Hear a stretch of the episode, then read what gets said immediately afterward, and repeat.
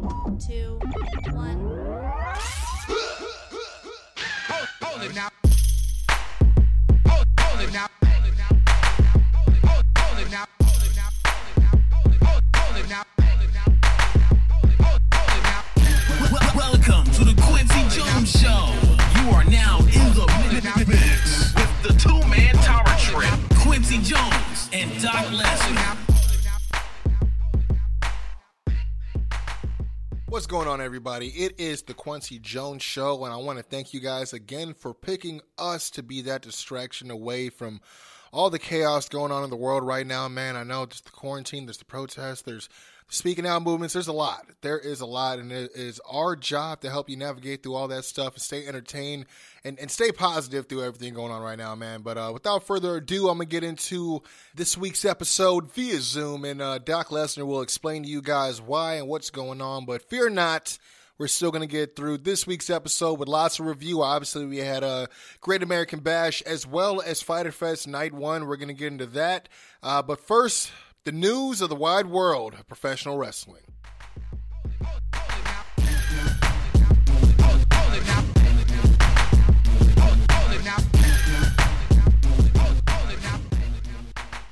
Yo, yo, yo, what it is, what it is. You already know what it is. Yo. Possibly uh, the best tandem podcast you've ever heard. Yep. Quite possibly uh, the best podcast, uh, I don't know, put together both wrestling and hip hop like a hybrid would. Um, Yeah. some would say uh, the most entertaining. Um, some would say best damn tag team. But you know, we say humbly, thank you and welcome to the Kwency Jones Show. We're your, Yes. ho- we're your hosts via Zoom, doing what we got to do here. Kwency Jones, go, or should I say, clean house Kwency as I uh, get into the night one review a little bit later. Uh, Hmm. but I'm also here, of course, with the hip hop hybrid himself. No introduction needed, but I'm gonna let him do such. Doc Lesnar. You- You know what it is? One and only Doc Lesnar, hip hop hybrid. Unfortunately, I'm sort of the reason the Towers of Doom are coming at you via Zoom right now. Um, not to alarm anybody, but someone from my uh, place of employment, my shoot job, apparently uh, had tested positive and uh, waited a couple days to let everyone know they were showing symptoms. Uh, and it was just a possibility I may have come into contact with this individual unfortunately. So I was ordered to a mandatory uh, quarantine, Mr. Jones. So here I am, staying locked away, locked down. TNA, let's do it. Oh no, oh wrong, wrong, wrong pay per view, wrong, wrong promotion, just wrong. But now we here, man. We here. Nah, well, I'm, I'm I'm definitely happy that we were able to make this happen. Either way, And just so people know, I have not been feeling any symptoms any which way about it. I'm feel, uh, you know, I'm blessed to say so. Knock on wood. All that. Well wishes. Keep sending them. Uh, good vibes. Keep sending them. It's all mutual. But yeah, we here to, to report the news, man. well, we, we we got a little bit of news, and uh, honestly, it's crazy because from the last time I talked to you about how much news I had, uh, I got two hot headlines that just came in as well. Yeah, yeah. I, I, me as well. I started going, oh, let me just double check what's going on, and I was like, wow, a few things came in. But go ahead, sir. Yeah, I- this is not in any uh, particular order here, but um, you know, well, first and foremost, I do want to uh, do a quick shout out to uh, GCF. Um, they actually, yeah. uh, you know, gave me the honor of uh, ring announcing as well as doing a little bit of commentary for their uh, event that they uh, streamed live for the first time. Separation Anxiety. You guys could actually go and check that out right now if you go to uh, Gold Coast Federation on uh, Instagram. The link is in their IG. The stream is still up there. It's a video on demand. Three bucks. You can watch it as much as you can. It's honestly really, uh, it's really cool, man. It's just really cool uh, thing that we did for the uh, just just for the fans. You know, especially given the timing of everything. You know, again, we talk about this black cloud that's been, you know, settling amongst the mountains of professional wrestling. As of Certainly. But uh, yeah, man, it was definitely a real positive show. It was really cool, man. So uh, really cool uh, experience to be a part of. So I definitely want to give them a shout out. Uh, definitely check them out if you guys are looking for an alternative to uh, what's going on right now outside of uh, you know AEW, WWE, um, and by all means check out their pro wrestling tees if you get a chance. That's uh, backslash follow the Fed. They got a uh, I believe yeah, Oh, okay. they got a sale right now. Yeah, twenty percent off. Uh, you know, use that promo code America. Uh, any uh, orders over You don't one have- hundred and uh, fifty bucks, free shipping. So What up? Kwency, you don't got the discount? What's up? You don't got the code? I ain't got the code. I, you know, you know how it goes, man. This is these little pyramid schemes. You know, you got, I, I got to, I got to earn my code, and then I got, Oh. you know, and then you know, and then based on the uh, on the buys of my signature code, then they were like, oh, this guy's an asset to the codes. so then he's the code breaker. You see what I'm saying? Oh, ooh. But so you just so you just putting time in. Contra code. Um, as I keep going in, we have we do have some news here. Um, you know, last time we spoke, there was the breaking news right at the end of our review with uh, Tessa Blanchard. Um, yes. You know, again, some of this is uh, news, and uh, I, I had to bring it up just to get your your uh, take on some of this. Uh, there is a non uh, a no non compete clause for Tessa Blanchard. Yeah, I um that was something I've always had my eye on. I think I mean not I don't want to say just me on the show, but I know I've been very diligent in keeping up in all things that have to do with her contract. I think she's just uh uh you know honestly a diamond in the rough. Excuse the bad pun. You know what I mean? No, But pun intended. she- Yeah, she's I, a- I yeah, totally yeah, get it. Yeah. she's a remarkable talent. Um, I think she's done all she can do in Impact. I've said that on the show a couple times. She's won the, you know, she's won the women's title. And now she's won the main belt. I, at this point, I think she she's already hit the the you know the the top of the top. She's gone through the glass ceiling, but now she's on the top of the mountain. I don't really think there's much else she can accomplish from a professional standpoint. So I've always known with Impact too, they've been always really good in terms of contract dealings where they let you, they don't really copyright who you are because they they encourage you to continue to be who you are. You know what I mean? Somewhere else, you know, i.e. EC3. You know what I mean? The fact that he was able to take that, you know, or Samoa Joe, even though that was a little earlier, you know what I mean? Um, but you get what I'm saying? Like a lot of uh, Bobby Roode, etc. So to me, I feel like it, it it was always about okay, when she's done there, where is she gonna go? Because I knew there was no no uh, compete clause, but it's uh, interesting to see where it goes, man. Because a lot of people want her.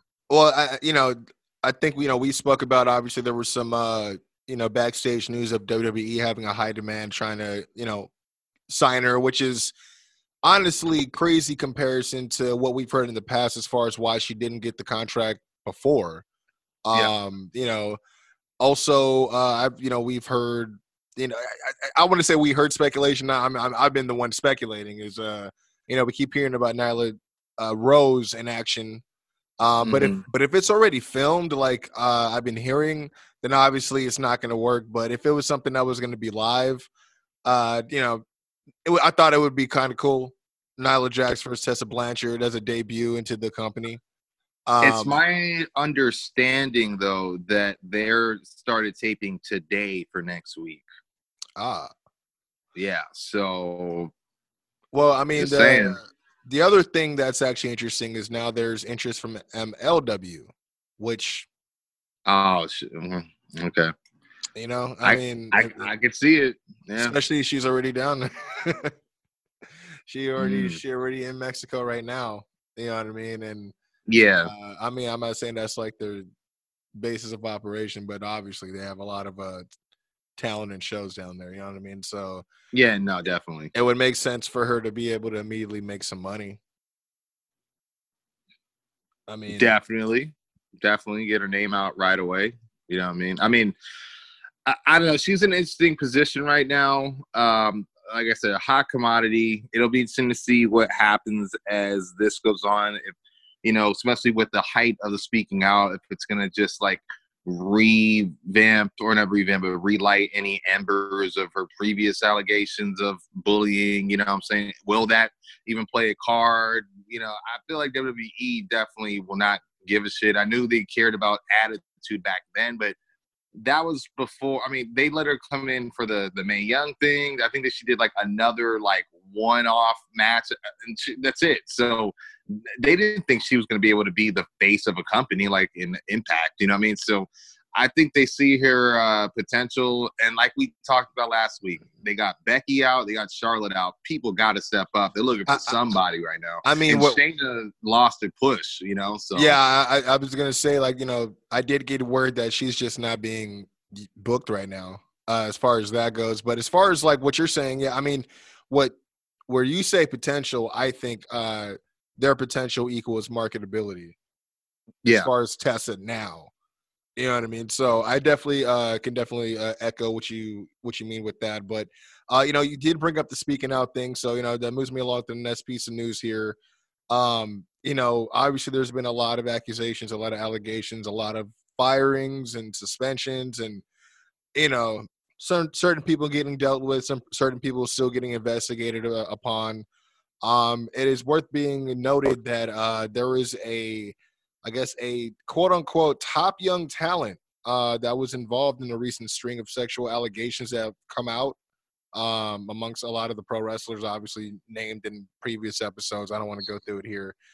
But uh, I think, you know, I was talking to you about this. This is someone that's not already under contract, but that it was a, a prospect that they were looking to offer a big time contract to. And they've now pulled that contract. Is that what I understand? Yes. Oof. Because of these allegations coming to light. Yes. Oof. and and the name was shared off the record obviously cannot be given i don't know it uh the only thing i know is the information i've given you which was on the record um but i mean who, who- do you think it could be i mean because I, I i i don't know for Do me you know like, if it's a, a woman or a man? Does anyone? i i i don't know Damn. I don't know Mm. Young talent. I'm trying to think. because you know what that that could be tested no I don't know. I mean, I haven't heard anything new on Tessa, but you're right. again, uh, since being ordered to stay home, I haven't really been uh, in the mood to swim amongst the media sharks this week. You know what I mean? And I don't know. News in general has been real dreadful. So I mean, I was kind of more looking forward to, to the Wednesday night wars this week than I was looking for news uh, headlines. You know what I mean? Well, that, well, that's where I come in because you know, speaking of headlines, moving on down here because Mm. you know, one one name I was considering was possibly Will Ospreay. Because I I don't know. I mean, he did have an accusation, but I, I don't believe in it. Yeah, and he he's commented on it since, um, or it seems like it might just be a misperception on both sides. Yeah, From, I, I uh, think that's what I really uh, mean. I, I don't want to say I don't believe in it. Uh, yeah, you know, not, not not to take away anybody's truth or experience or anything like that. You know, I I just like you said, I think there's just a misconception or a misperception. Uh, uh, uh, Yeah. w- you know, uh, uh, malfunction at the junction. malfunction. Something. Yeah, no, I hear you. I wonder. Yeah, I wonder who it could be though, because I don't know if the just personally with Ospreay. I mean, he commented like, "Will he do business with AW? Yeah. Would he sign exclusively? No. And I don't see WWE like not looking to exclusively sign someone that like, oh yeah, we'll let you go to New Japan or, or, or what you know what I mean. Like, then that's what Will Ospreay is. No, they, they would they wouldn't they wouldn't let that happen. They don't even want to Yeah. do business with them. I mean, I'm just saying. Um, Yeah. But uh yeah, moving on. Uh another headline here. Um this may be news to some because I know not everyone's really too deep into the uh I guess boardroom side of things of uh, professional wrestling. I for one am not really into it, but it was worth uh bringing this up because a name has been revealed. Uh there's been an ongoing a uh lawsuit between WWE and the shareholders. Obviously, uh, a lot of the focus of this lawsuit was uh, misrepresentations of goings on between the Saudi and Arabian government with the prince and, and McMahon and the whole thing with the whole quote unquote Mhm. hostage situation and the plane and all that stuff. Uh, you know, and it was said a quote: a for, former WWE wrestler who, who performed for the company from 2012 to April 2020, and who participated in October 31st, 2019 Crown Jewel event, confirms the substance of media reports. Uh, is basically, you know, detailing, you know, uh, you know how he spoke to his stewardess about the flight, about the delay. Uh, he he then says Mark Carrano, uh, you know, he asked him about what was going on. Mark Carrano told him that the Crown Prince Mohammed bin Salman and McMahon had gotten into an argument over late payments in connection with the uh, Super Showdown event uh, back in June of 2019.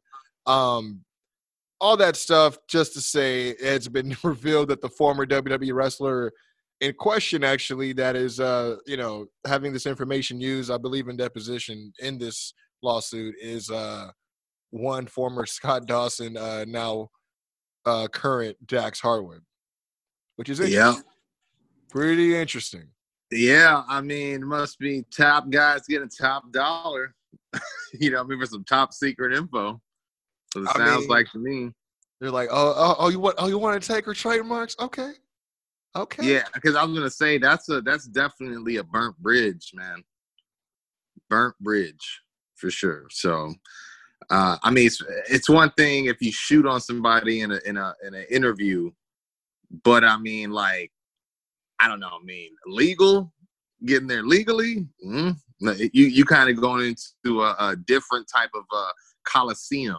You know what I mean with WWE. So, i definitely hear what you're saying brother brother oh, brother, Uh, brother. i don't know if they want to get in that coliseum they kind of kind of infamous I mean, they might come from uh, miles of back road, but I don't know, man. You talking about uh, cover ups and, and payoffs years, you know what I mean? briefcases and lock boxes and bleeding them dry, man. Come on, dude. um Uh, not not to get into morbid uh, news here, but there's a little bit of light being shed here on uh, the late uh, Hana Kimura, um, who unfortunately uh, passed away earlier this year due to suicide. yeah, Um, her mother actually finally spoke to media and kind of opened up about some of the things that led uh, to you know what many were to guess some of the pressures that were going on um, at the time. Um, but her mother confirmed that the media had uh, Hana uh, pressured to get more violent and aggressive on the show she was on with Netflix. Uh, it was this uh, reality show, uh, Terrace House. Um, and There Mm. was also a, a, cos- a costume incident um, on an episode that obviously is a little bit. The meaning's different. It's the low. The, the dishonor cuts a little bit deeper. Obviously, you know what I mean. yeah, yeah. yeah. So it kind of brought a lot of heat on her, but it was staged, you know, which a lot of people, a lot of the people who watch the show didn't know. Um, you know, going on, it says, uh, you know, during this time, um, you know, she was responding to. Oh, I'm sorry. Hold on. I'm talking. Oh, this is about her mother. Oh yeah, she was talking about the the the. Oh, Terrace House was forcing her to behave more obnoxiously on camera for views, is what her mother was saying uh, as she said that her her daughter was coming to her saying this to uh, you know uh, in distress about it. Um, Mhm. there was a scene where they wanted her to slap her co-star's face, but she like refused. So she had to like compromise and just slap like the hat off of his head. But again, it's like the imagery is is different. It's received, you know, very different. You know what I mean? Gotcha. Yeah, yeah. Um, That's kind of bad to put her in that position, man. Yeah, it's also said uh, a friend of hers, uh, of Hana's, also shared uh, some messages that where they exchanged between them about her frustrations with the producers, uh, where she explicitly said that the producers tried to pressure her to slap her co-star. Uh, she, she refused to act violent or obnoxious for the TV ratings. Um, she wrote, "My work uniform just got destroyed, and the staff wanted me to act sharp in front of the camera." Uh, this friend was repeatedly told about stuff like this from Hana uh, on uh, various accounts. Uh, on top of that, um, her co-star, who Hana fought with, uh, the person she, I, I believe she slapped the hat off of, uh, confirmed you know all this was true um, as they actually date on the show. Uh, she Mhm. also she also called him and spoke to him uh, quite a few times about how the producers had pressured both of them. Uh, you know, as far as how they wanted them to act on screen as well. Um, it's just crazy because I guess five days before her suicide, uh, Fuji TV, the the company that I believe uh, produces a show uh, for Netflix, they re-aired the the costume incident episode, and uh, I guess Hana was watching it that day, and um, an anonymous Yeah. friend received some pretty crazy uh, messages from her, which you know obviously stems into the unfortunate events that led to her, uh, you know passing. Yeah. but Untimely departure. Yeah, yeah, but I that's mean, sad, man. as as much as you know, it's it's. I don't want to really want to say it's any of our business, but she, her mother wanted the media to know. She opened up a little bit more about it, and I mean, I think it's good because you gotta. Obviously, this thing happens a lot. It's not just her and her situation, but it's bringing light to that situation where it's like, dude, like some people need to be held accountable for that. Um, I'm not Yeah. here to to say what kind of charges or whatnot, or none none of that, but uh, I mean, I, I definitely just feel her mom. You know what I mean? I just feel for her mom 100%. Yeah, Um, and uh, light news, and this is uh, one of one of the last two headlines I got here. Uh, I thought this was uh, quite ironic. Uh, it said that Knox County Board of Health votes seven to one to mandate a mask ordinance for anyone inside certain buildings. The only one opposing the mask ordinance yeah. is Mayor Glenn Glenn Jacobs. Jacobs, aka Kane. yeah, I heard about this, man. I, I also I was going to tell you I have a couple uh, headlines myself, real short, uh, to add to what you got. But yeah, that that is ironically funny, um, and you know, not not not hot, not over the top funny, but light in Just, in, in just a the time where we, where it. we need yeah. it. Yeah, Yeah, definitely in a time where we need it. Uh, but it's it, but it's real. That's what's funny. But it's it's real. Yeah. Like they actually have to Uh-oh. re- like like they they can't pass it. Mm. so Man. yeah, it's uh stuff like this. But yeah, my last my last headline here, and I'm, I'm gonna let you uh let you You uh, let- rock, son. You gonna let me rock, son? I'm gonna let you rock, son. It is uh come to my attention here that WWE has officially purchased Evolve. Um, Wow. yeah, uh, there was a lot of rumors going on earlier this year about uh, some financial uh, strifes going on with the company. Um, obviously, they've been, you know, more or less been a, a feeder system uh, over the years for uh, WWE. But uh, yeah, they've, yeah. they, they've officially purchased uh, Evolve, which is where it gets interesting. That means it gives them access to their tape library, which includes names like Mia Yim, A.R. Fox, Bobby Fish, Eddie Kingston, Sabu, Daniel Bryan, Austin Aries, Zack Sabre Jr., Ethan Page, Trent, uh, Cedric Alexander, as well as the Young Bucks and many others. Hmm. Well, I mean, Uh, also, no word yet on how many, if any, of the contracted Evolve talent will be offered deals with the company. In case that was a question, but I'm sure some may, but they're not going to be looking to take too many to, you know what I mean? Because it's just crazy to talk about how much money the layoffs from that Black Wednesday was supposed to save. I think it was supposed to be like, I don't, I don't know. I can't remember what it was, but Vince has like made eight times that amount since then. How crazy is that? You know what I mean? So is that like, a fact? Is that a fact of life? uh, it, it's. I don't want to say Is that undisputed? it's not undisputed. I would like to say it's a good source, Wrestle Talk, but they did just, you know, misinterpret um, something about TJ Wilson testing positive. They did correct it and retract it, but after TJ had to go God on in Twitter, ass. yeah, you know, dungeon lock via Well, keyboard. You know what I, I- mean? I, I, I, I like that. I will give you this. You know, those Brits they do get their or their news a little bit uh quite a quite a few uh, hours earlier than we do. So uh Yeah, possibly. Definitely. but yeah, they they don't retract too much to my knowledge, but that's that's a fact, Jack. But uh, and you know, you had brought up Kane, who's known for fire. It's gotta Um, be fire. And, and, and speaking of fire, shots fired. That, that's I just got a couple of headlines in that, and I don't know if you heard about this. Uh, I'm sure you know that the Kanellises or Kanellisai. I don't know Maria Kanellises. Yeah, Maria and Mike. They started a podcast, you know, called uh, "Non-Essential Wrestlers," which I, I love that. And uh, Oh, so okay. I guess she had tweeted uh, Maria, who you know is not one to hold her tongue, and is Never. basically teaching some strong thoughts on because you know she was released two months after delivering her baby Yeah, during a 100%. pandemic. You I, know, I think she was still on, mater- on maternity leave, to be honest. Yeah. Yep. Uh, the tweet reads, "quote Did you ever hear the one about the woman that was released from WWE during a pandemic two months postpartum after being told having another baby quote wasn't an issue? Hashtag milk money. Hashtag more on that later. Hashtag only wrestling company that released people. Hashtag non-essential family." Uh, they did, or I mean, to be honest, they- they are the only ones who made headlines for doing that.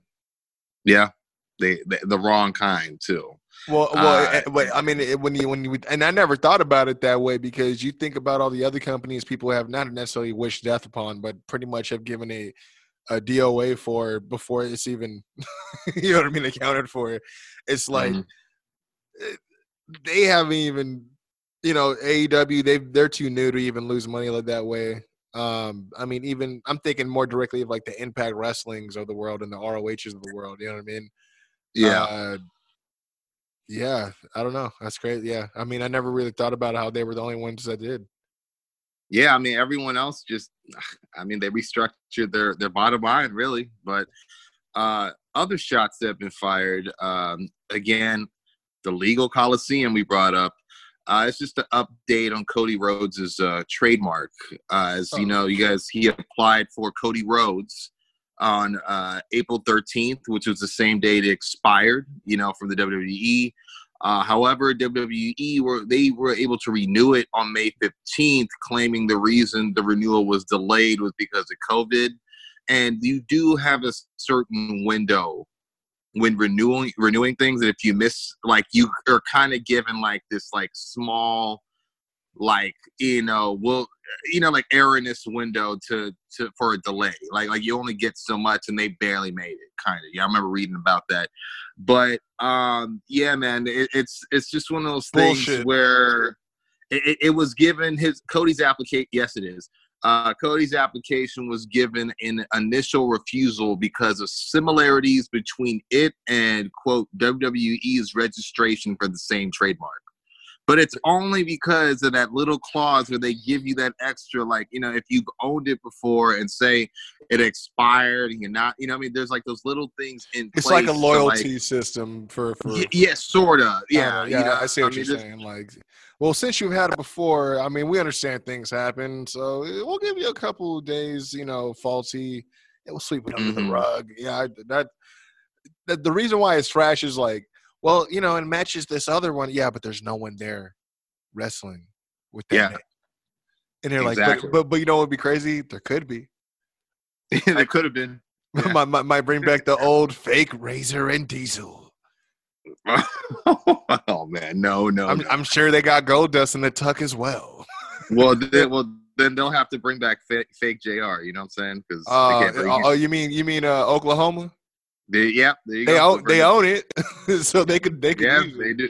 Uh, they do. uh, and man. the last thing I was just gonna say was, uh, you know, we'll get into, uh, of course, night one of uh, AEW's Fyter Fest, but just want to update. Um, you know, we'll explain why. But uh, AEW did announce that they did suspend Jake Hager for ten days and uh, fined him an undisclosed amount for striking an official. Uh, following the TNT title match uh, at Fyter Fest, um, and 10 days, you know, you might say is kind of a weird number, but judging by the date, it just means he's going to miss next week's taping, maybe night two. So it kind of makes me believe, okay, so he will not be able to be there to bail Jericho out for the confrontation with uh, Orange Cassidy, perhaps. or, but or uh, since, okay, yeah, that, that that that's that's kind of something I'm thinking. But one thing to uh, also point out is Hager has since responded to the tweet saying, "BS, Cody was out. It was a blown call, made worse by this decision." So, yeah, I mean, he- you, you still punch the ref, my G. Yeah. So yeah, I mean, you know that that part you can't dispute. yeah. You that can't, part you can't you can't a- unpunch the ref. is undisputed, my G. Uh, yeah, Mhm. But you know, uh, now that I remember one last piece of news because uh, you reminded me with the you were bringing up the the firings earlier uh, as far as like the release of Mania. Unfortunately, earlier this year, uh, Lio Rush actually dropped a brand new promo, um, seeming like he's getting back into wrestling. Okay. Um, either that, either that, or that. it's, either that or a documentary. Um, yeah, check it out. It's on the the IG. Uh, But yeah, it's uh, pretty well produced. Um, he has Big fans of uh, Rush here at the show. Yeah, yeah, Yeah. yeah, yeah, hundred percent. That's why I wanted to bring it up. And also, he had uh, Josiah uh, lace the track in the background as well. Oh, okay. So, Nice. Uh, Yeah. and, and, you know, he he he just ripped that uh, Mark Henry uh theme song. He yesterday. did though. He did. Yeah, it Yeah. reminds me of that email I got from him sitting in my inbox. I'm still, I gotta cook up something dope. I got, I got some ideas. I might tag you in, bro. We'll see. We'll see. I mean, if not, I, I I don't mind being a manager and you know, Hey, we'll, we'll see. We'll see. you know what I'm you saying, know. little little leg trip here or there. That's what's up. But uh, um, I think uh, should we get into it now? You want to take a break or Yeah, we can take a break if you want. take a take a quick break and we'll get into because this is the thing, man. the Great American Bash was just an NXT with cars in it, so I'll just keep it. I'll just keep it 100 with that. I was surprised. Yeah, yeah, yeah. We'll we'll come back. and We'll give our honest uh, opinion Always a hot take. Always a hot Yeah. take here on the Kwency Jones Show, man. But yeah, we're gonna take a quick break and then we'll be right back. Peace.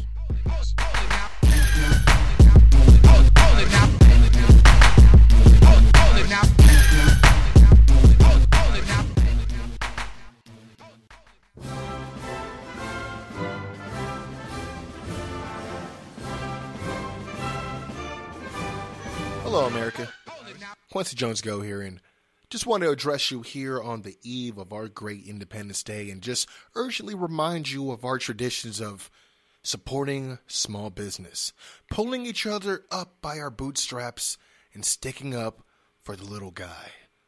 Movies have finally reminded us of these values that we hold so deep in these states of the United, such as Rudy, The Little Giants, and personal favorites of myself, The Brave Little Toaster, all showing us the underdog story.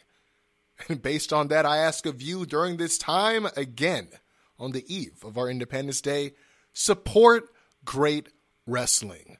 Gold Coast Federation has a 20% off sale going right now on Pro Wrestling Tees backslash follow the Fed. All you got to do is use the promo code America and you get 20% off. Boom, just like that. And look, here's the kicker. If you have an order that totals up to $150 or more, you get free shipping. Again, use promo code America and go to ProWrestlingTees.com backslash follow the Fed and support the Fed. And you can follow the Fed on social media at Gold Coast Federation Go. Wel- wel- Welcome to the Kwency Jones Show, home of the tag team champions of the IE, Kwency Jones and Doc Lesnar.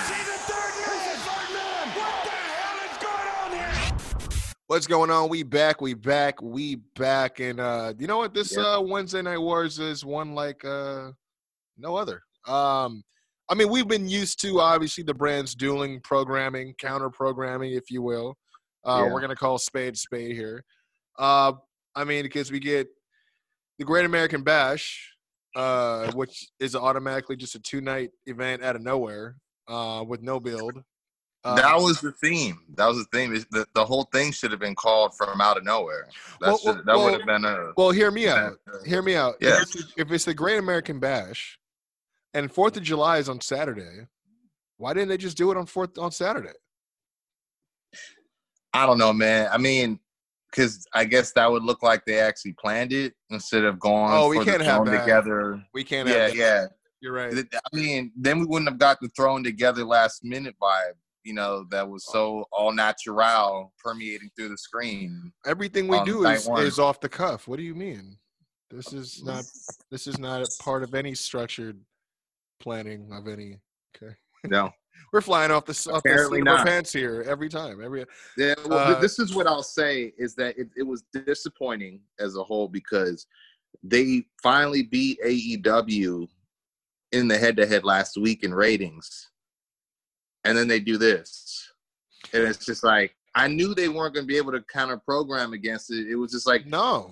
you announce it's Great American Bash like maybe a day and a week ago. You know what I'm saying? yeah, And- and then absolutely. all of a sudden, night It's- one, it's like the three days. Like, like th- this is how I felt, bro. When I saw the logo, I was like, "Oh, we've seen people make NXT Great American Bash arenas all the time." That's was like- exactly what it looked like. So when you Mhm. see that they just took the NXT logo, made it white, and just put the, you know, I was like, anybody with Photoshop could have done that. Yeah. You know what I mean? Or 2K20, Two- 2K19, 2K18, 17. that's two Create an arena. That's a two, that's a two download at the most, and then you just layer that bitch. Yeah. but like, Straight yeah, it, it's I don't know, like it just was super weird for me. Like, and look, I love both brands, but I like I have to be very, very honest here, and I've been meaning to tell you guys this. and I'm talking about everyone listening. Yeah, you guys too. Mhm. I've been very, very much fighting the urge of falling out of favor with NXT just because of what they've done to it. It's at times become unwatchable for me. And if I Mhm. didn't have the sole duty of having to do my research on a weekly, I'd have to admit that there's probably a large portion of it that I would rather not watch for just out of the preference of not being even interested not Mhm. getting not not it piquing my interest i should say you know what i mean um Mhm. but i love i mean and that's not a knock on the talent it's just no one could sit here and tell me that there hasn't been a change in the way that they've produced the show. Yeah. Um, it's a different feel altogether you know what i mean? Um Yeah, and I question if it's i've mourned a- nxt the- okay? I've mourned it. I, I question if it's the new presentation of the two hour format or if it's that compounded with the quarantine and the quarantine and, and, and, you know kind of putting a limit on what kind of angles you could really shoot with the right kind of payoff you know what i mean i don't know but i'll give it- him that it- I- I- it- it's it's tough, but at the same time, you've been pretty consistent on this show since they went two hours last year to combat AEW, and then they moved to Wednesdays. You know what I'm saying to do that. You've said, and and Marcus said, and even at one point, I know I've said on the show that the show does not feel the same. And I think what it was was when it was given that one hour marker, they it made you want to tune in more because you know they couldn't fit as much things in. Now it seems like uh, it's it's a bit for, formulaic now, in my opinion. A hundred like this is this is like the best example I can give for people that may not understand what we're trying to say. This is a little dated, so not everyone's gonna get this one now that I think about it. But how it was for ECW on Friday, they had Mhm. one hour. They had so many talented acts, hmm and you wanted to watch because you wanted to know which combination of those people you were gonna get to see. Yeah, it was always unpredictable. A hundred Yeah. percent. And you were never really disappointed. You know what I mean? No. Like, you know, um, they knew what worked. They knew who had to be probably on mostly every show, and some people that could just pop up when they could. But Mhm. NXT, like, I think when they had that one hour, they it was just they just came off as more hungrier. And I'm not saying that they're not at all. yeah, I'm not questioning that hunger at all, but it's just I feel and like it's the look of it. The look. It was yeah, more. I was just gonna bring that up. I was gonna I was gonna bring up the Finn quote, you know, the the Broadway versus Hollywood thing, and I feel like yeah, you know because I mentioned it, you know, uh, when we talked about the the was it the the the brotherly show or the bro the the happily bro show, yeah, uh, or the yeah the newly bro. the newly bro show, yeah, the segment they had. I was like, that was real main rosterish, you know. Yeah, with Thatcher. yeah, I wasn't a fan of that. Yeah, I mean, it had its points, Yeah, yeah, it was wasn't yeah, fit for NXT. You know what Yeah, I it, mean? it was just yeah, it was off. I mean, maybe it but was you know like who a- got the rub? You know who got the rub was Byron. Byron Saxton. Uh, bless that. but guy, shall we man. get to it, sir? Yeah, I- yeah. I- I'm I- sorry. Yeah, yeah. I I'm don't want it to be a whole diatribe against the NXT programming and, and act like, oh, he's an AEW guy. He, of course, his logo's an AEW. No, no. I like No. both. I just don't like I mean, uh, the me, force moves we- on the we- chessboard. You know what I mean? yeah, we enjoy wrestling as a whole, and that means doing our due diligence to bring you the news on such brands. So let's kick it off, man. Night Yep. one, uh, Yep. great American Bash. This is what I'm going to say straight up. They kicked it off very distastefully, throwing a shot. Hey, let's just throw a video of your dad Cody, we're gonna use that because he created Great American Bash. So I wasn't a fan, hey, hey, first all, despite despite Dusty's history. Was not a fan of like that's the first thing you see is video of Dusty all of a sudden from eight nine days ago because they announced, oh hey Cody, uh, we're gonna co- counter program your little Fyter Fest night one with a night one of her own with your dad. Like, hey, come on, hey, hey, but it's cool, guy, because I ain't gonna spoil it, because you know Cody kind of hit him back early, you know, later in the show. So we'll, we'll- get to that a little bit later. Yeah, Uh, definitely. but we open up Fatal Four Way, uh, Tegan Nox versus Hey, well, Dakota oh, Kai by the way, versus. Uh, Well, one, I think maybe maybe you're the one who sent me the report. I was gonna say it was worth noting that somebody did ask him about you know the American Bash and them using it and thinking it's to spite him, Mhm. and he was like, "Well, I don't even own it." You know, he, he said he's like, "Thanks, friend, but I don't I don't even own the the uh, uh, IP for it." So you know, it is. Yeah, he, he basically said it wasn't worth the effort of being mad over something he couldn't legally control. Was is, Yeah. is basically I the best yeah, way to translate it. Yeah. But yeah, like I said, we did open with this uh, fiery fatal four way. We did have comments on people involved last week, but the implications were the winner would face the uh, uh, you know women's champion Io Shirai, and it was Tegan Nox versus Dakota Kai versus Mia Yim versus Candice LeRae. Uh, they did note on commentary that not only was this elimination style, but that uh, you know, despite it being a usual no DQ fatal four way rules, Regal ordered no outside interference, which also explained the absence of Raquel at ringside. So, Big um, and Mommy it- it cool. was- yeah, Big big Mommy. mommy, big mommy. But Big you know what? Cool. this wasn't bad. I feel like everyone had a chance to show out. Um, you know, the, the elimination I thought added a little bit of time to the match uh, versus the urgency I would have thought I would have saw. Um, but you know, I, mean, to me, I- didn't think Tegan was going to be the winner. Uh, I thought it was going to be maybe. Uh, I mean, I know Io's kind of in between, you know, being a heel or a face. The wrong even though- kid died. Yeah, yeah. I, I thought maybe Dakota would have would have won this. No, Dakota. or- Dakota needed this. I thought so too. like look this is look this is all i'm gonna say about the match. Tegan like i understand that there's a need to be emotive in the ring. That's a key Mhm. portion of being you know character work and and just selling. Yeah, the story and and a lot of other things within the ring. But she's over emotive a little bit, a little she's bit. She- over reaction reactionary uh there's certain things that she was doing like i put it like this if i didn't think if i didn't know or remember it was an elimination match i'd be like why are you just walking around and watching what mia yim is doing why aren't Yeah. you taking the fight to mia yim or taking it like I, I get it y'all are cool but it was just like certain moments where i was like man she's walking around like she's super green like she like she Yeah. was, well like but, but not that she is but that's the part she was playing Yeah, it, it Um, was it was weird. Like, you know what I what I saw it was maybe not green, but conflicted because well she's yeah. still trying to clear up that whole thing with Candice because she participated in that in that Mia Yim mock video, and you know they keep showing like they haven't fought each other per se. They just keep arguing. So I, I remember her over emoting like, "Oh damn, she just eliminated Candice and."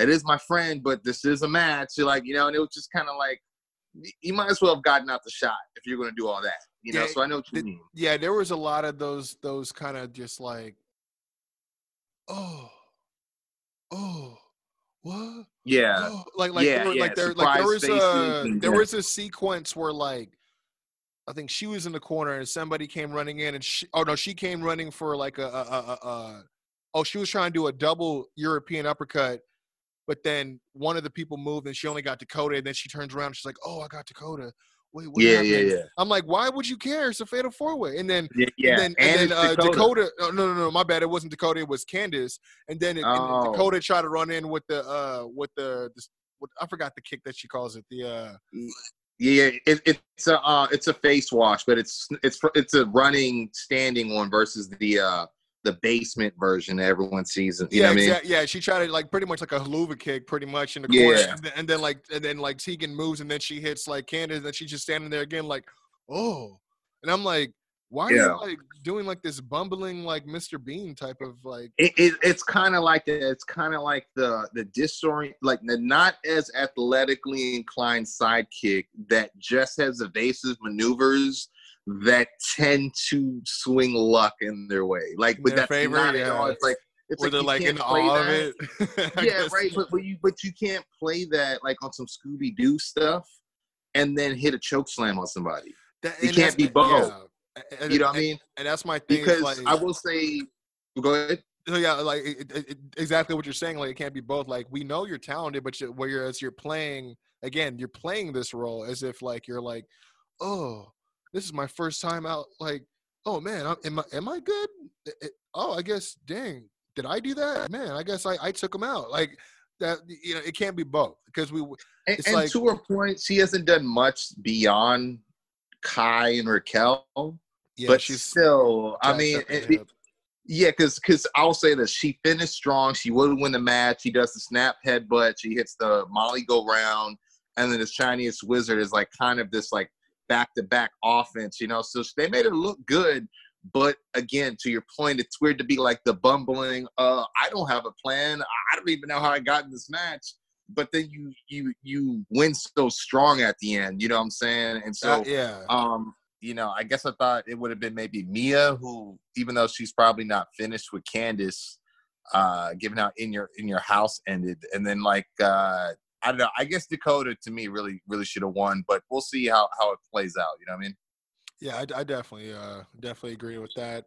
I mean, like I said, I thought Dakota. Sh- I mean, just for all the the the lips she's been running in, in a good way.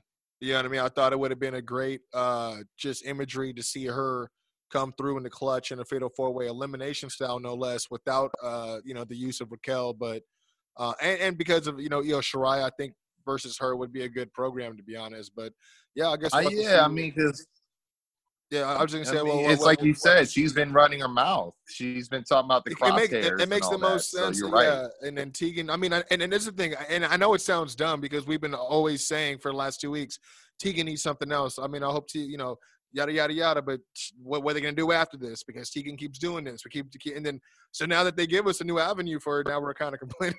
Not really complaining, but uh, it is surprising. So maybe I just got to get used to to the idea. But uh, we're just so used to seeing her you know, in personal stuff with Dakota or tagging with somebody or being a part of somebody else's storyline. So yeah, I guess yeah, we got to see if she can break out on her own. Uh, but you know, this leads to the second match of the night. Well, actually, we did get a promo um, with uh, I believe it was uh, Damian Priest, right? Calling out uh, Cameron. Damian Priest. yeah. Yeah, he said he doesn't understand what kind of man. yeah, he does. He said he doesn't understand what kind of man he is because he's like, you slash my tires, but you won't claim it. You attack me from behind to win a match, but won't own it. Um, but he didn't anything else other than you know, this beating will live forever. And it's like I, I just wish you had an- something else other than that because Yeah. again, it seems like he's supposed to be turning on the the, the face flare a little bit, but I don't have anything to cheer on. Like I, I'm a fan of his his athleticism, his move set, but other than that, not his character. If Well, that yeah, makes he- sense. So he- I need I need the character to get you know. He can he can he can resort back to his old ways minus the nightstick and still be like that cryptic uh you know out there character. I mean, we've seen Aleister Black get over that way. He he hasn't changed anything outside of the fact that they keep making him pick a f- syllable. no, but uh, oh man, but other than that, you know what I mean. He's been still high key doing him. Enunciate. man. I'm sorry, man. Um, but yeah, uh, but yeah, I mean, um, I thought it was a cool promo, but yeah, I think to be honest, I got to give credit to Keith Lee here because he used that first uh, in in his promo against him about the, Against him, exactly. about So, the beating, living in infamy. So uh, yeah, yeah. which is a little, which is a little better delivered in my opinion. But we did have a, a match. It was uh, Timothy Thatcher, fresh out of uh, Thatch as Thatch Can. Uh, yo, this know, match was uh, this like this is like look, no no Hold hold on. shade versus. Yeah, yeah. I was gonna say, hold on. Oh, yeah. versus Oney Oney Lorcan. Yes. And just so you know, this is like they they've wrestled tons of times and evolved. Like yep. so, th- this this to me wasn't anything less than I thought it was going to be. But I'm sorry. Go ahead. No, yeah, yeah. I was just gonna say, uh, no shade at all to this matchup because the thing is, the minority of fans will know about that information that you and, and, and honestly, it was really important that you just put that out there. Um, Mhm. The minority will know about that and why this match should have been special, and why it was awesome to watch. You know, they they kind of got a taste of it, uh, you know, last night. But for those who don't know, they just look at it as a random match, which makes them think, oh, this is just another NXT. You know what I mean? Yeah. Um, yeah, it was definitely not like I felt like NXT failed to do their part to at least announce Thatcher would be in action, Yeah, would- especially if you're gonna the pull on. Yeah, it's just if you're gonna put the put step on the gas with the vignettes. You know, what I mean, I would to me, I've enjoyed the vignettes. So if you announce, Yes. oh, Thatcher's also gonna be involved in a match on night one, which I found out just by watching, not by knowing, it's like you know. So I was kind of like, oh, okay, I recognize that logo. especially here. especially if those vignettes have been working and people have been getting Yeah. interested.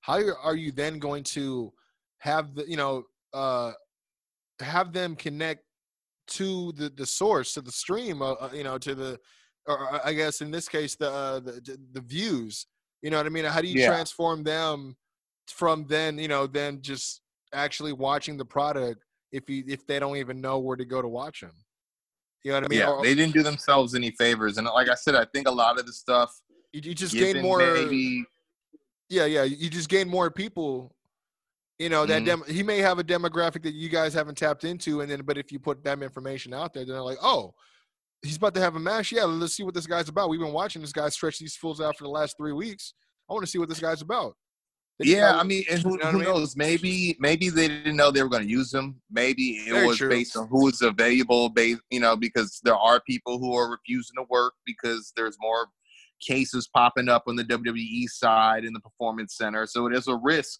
One would say to work there in any capacity. You know what I'm saying? So it's who knows? risk. Maybe that's why it wasn't announced, but it definitely could have used that. I won't say pomp and circumstance, but at least the announcement. What I will say too, that which I thought was good for the match, uh, because you know you're talking big guys, smash mouth style. Also, just going back and forth with with you know trying to get the best leverage and control.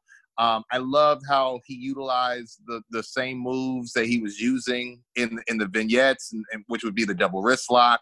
Uh, I love the sell also by Lorcan when he hit the uh, big belly to belly off the rebound, which is you know it's it's part of Thatcher's moveset, but it made me concerned at the way he took the bump because oh he did land on the same arm, but then it, I, it took me about maybe I would say five seconds to realize, oh, this guy is just selling like a sun bitch because yeah I I thought maybe oh no because they you know they made a comment on commentary about it. And so then I realized, oh, that's the same arm, got you you. know. And so he Yeah. was, he, he def- definitely, definitely. Which so I good. enjoyed that. yeah And uh, Thatcher would win with the Fujiwara. Um, of course, he refused to let go. Looked like a toothless, uh, crazy madman before he let go. But yeah, I mean, I, I thought this was good. But it, I agree with you. Those the majority that aren't in the know to understand why this match um, was significant um, probably went over their heads. It's just another exhibition or uh, NXT match to get guys time or i over. mean triple h knew Um, what he was doing putting these guys yeah, together Definitely. And honestly, I- I've said it in the past. Like I thought that they would be a great addition to the to the one-two punch. Uh, Yeah, just, I- just I based on that- how they both get down, or even a Drew Gulak. You know what I mean? Um, they all got that look, yeah, definitely. And and Gulak got have have some uh, crazy uh, history as well. Gulak and uh, yeah, and uh, uh, Thatcher, I mean, they all they all got but- that rugged uh, striking, and you know, uh, even Mhm. even Danny Burch got a little bit of submissions in him as well. You know, but um, Yeah. wh- wh- what do we have after this one? we had the uh, Karrion Cross vignette, which I'll try to just breeze through. It wasn't Uh, bad. he, yeah, not at all. He says, "Do you want to read between the lines? There are individuals among us, entitled vermin, who have invested a significant amount of delusion into thinking that the very same status quo they suffered under from the beginning will now protect them since they've subjected themselves to it. You see, they've put time in. Well, Father Time has different plans for the future."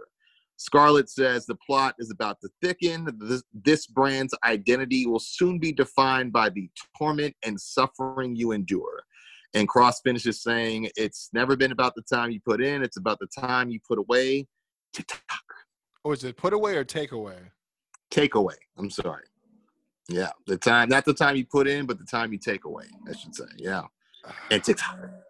It's I don't know. It's uh interesting. Um, I mean, to me, I, I felt like there was just a little bit too much, too much talking in this one. I- but I like the It- look overall. And that's yeah. just me personally.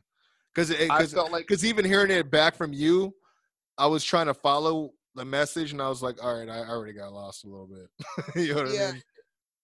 he, he it's like he's saying like you know those who couldn't find their footing in NXT or felt like they were being put you know I mean like uh what's Held the word back, pulled back or pushed yeah you know held back are now finally getting their due you know and instead of looking at it as time put in he's saying like you know in, in a matter of moments it's all going to betray you because I'm here you know that's kind of what I got, but it could have been definitely presented in shorter words. It's definitely his style of promo because, again, we talked about if you go to his YouTube, you'll find all kinds of that sort of visual, vocal combination, you know, because he's really very much into the doomsday presentation and the TikTok stuff. And so I, I wasn't surprised by it, but yeah, it could definitely could have been a little bit shorter, you know I mean? Um, but to me, in short, he's going to ruin, I think, the the winner take all match. That's my opinion. I, I I think so as well. Um, by the way, did you? I mean, I guess that's one headline we forgot to talk about is uh, there was uh, one half of um, what what is it again? Uh, the tag team that Malcolm Bivens is is uh, in, oh, in, in, in, share. Indus Sher. I think his name is uh, Gurav. Gurav. Saurav, Saurav. he uh accidentally i don't know if you heard about this posted to his story online the ending to that match Oh no. and it's and, and it's already out yeah Oh no. yep You never work in this town, kid. i mean i'm hoping malcolm bivens is safe but you know um but yeah what do we have after this Uh, we had a vignette saying Indus Sher is looking for a new member. uh, it was Ripley uh, versus Aliyah and Stone. And uh, basically, it was funny because uh, Stone came in dressed as a boxer, complete with uh, trunks and boots and goggles and a mouthpiece and everything you could think of. I love this a little bit because you know, we all know he's a wrestler. He's been Robbie E prior to coming to the WWE system. And he's just really showing his comedic side, uh, which we all knew he had, but he's really flexing that muscle and does so. He's like convincing Aliyah in the beginning he's got this and he's going to start the match and all that. Um, this was exactly what we thought it was going to be. I it did surprise me in the finish. Uh, for those who might not remember, the stipulation was uh, if Ripley beat them in this handicap match, that you know she would, or she lost, I should say, if she lost to them in this handicap match, she would have to join the Robert Stone brand. Um, I thought by some way, especially when they announced it's Great American Bash, it's night one, I was like, it's a small stipulation, but it's just in time. It probably could work. It gives Aliyah and then more progress in the storyline, which in turn gives you more content for the next couple weeks on TV. And I, for one, know that there's already money to be made between the three, or at least between Stone and Ripley sharing screen time, you know. But this would end with a double Prism Trap on both Stone and Aliyah. Even though I will say Aliyah hit a, a impressive double rotation head scissors, which I didn't think she had the gusto for. Other than that, I, i, didn't think see i've seen her else. hit it before but not mm-hmm. a whole lot because obviously her tenure you know respectfully makes up mostly the the L's and, and jobs being taken in, in in in the squad or the division, I should say. But um, Yeah. I, yeah, I think I've I've seen her hit that before. But yeah, I mean, I don't know. Again, like I, I just question what if they're not going to have the payoff like you're talking about. I don't know then what this really does for Ripley. You know what I mean? If Yeah. like why use her in any? I mean, storyline this small again with Aliyah, who again hasn't done really anything, no really claim to fame outside of joining, you know, the you know the the, the Stone brand. Yeah. Uh, like what like wha- what's the use? I mean, because otherwise you're just wasting the effort if you're not going to elevate anybody in the situation. If Um, Shotzi was bigger, I'd say she could have been doing this very good because I don't see her being able. I mean, I'm not saying she can't pick up Stone, but the side diff, the size difference is more apparent than it is uh, with him and Ripley. That's true. That's very true. Mhm. I will say this about the match: was Stone hit hit all his cues comedically. You know Yeah, the whole. I, I don't think he was no out of too too out of pocket. No, no, no. Yeah, I mean, getting caught midair, you know, with the double choke, him going for the plancha, no water in the pool. The, you know, the classic stuff that you want to see happen. You know, I even like the double um, suplex, and then they're both like trying to figure out who's going to make the cover, which I didn't think it would go that way, but I, I even thought that was funny. You know, so Oh Stone yeah. made it made it like worth watching, but again, thought it was going to go a different way. So- entertainment en- entertainment value he definitely brought that i mean and again no shade to Aliyah, but when we see her on the card we kind of know what to expect so if this match Yeah. was without it means- without a, I a mean- robert stone then we we kind of already know already yeah, it how means like gonna be done, Asuka so. or Ember Moon or somebody's going over. you know yeah I mean? yeah you know like i mean we kind of again it's just it is what it is it's the how they positioned her which is why we Yep. have this perception of her which again goes back to my, to my argument of if they're going to change that perception of her then then do it if not it's not worth the, ex- the, the experiment you know what i mean Yeah. Um, but what do we have after this Roderick Strong versus uh, Dexter Lumis in a strap match. Um, first of all that Yeah. wasn't a strap match because there was no four corners touch i just wanted to say that no, no, uh, no, for sure. It was very. I was gonna say just off the bat, they weren't very clear about the rules. Um, I think what anchored that a bit though on their side was that they it, it is the first ever, so there aren't really NXT rules to you know to compare it to. So. Nah, that's true I feel like they gave themselves a loophole where they can do variations on the match later on if and when necessary. But I will say a That's true. strap match, although you could tell it was shoehorned for the theme for Great American, you know, I mean, I'm sure strap matches happen all the time back then, but I thought it was a good choice in terms of a match for these two. Um, I, I, you know, e- even down to him like being hesitant to get his wrist, you know, strapped in or, or, or, attached to the strap and everything. Like, but um, you know, Strong sold like a million bucks like he always does. You know, doing the whole bungee cord, hit first into the Oh, apron yeah. spot Yeah, and stuff was- like that. I you mean, know what I mean, you know me, I'm I'm a big Roddy uh, advocate. Uh, ever Yeah. since he, you know, he, he he actually got a chance to enter the NXT system. Um, love what he's done now. I mean, obviously, would love for him to be taken more seriously uh, as a contender as far as championship material. yeah, Has held some gold here and there though, so I'll give him that. But yeah, I mean, I don't know. I was watching the match, and I, you know, I text you and and, and, young uh, Marcus Bagwell. No, I'm playing young young uh, young McFly, and uh, I just it, Uh, they didn't really. What did he tell you, in on this Steve? what did you tell you, Steve?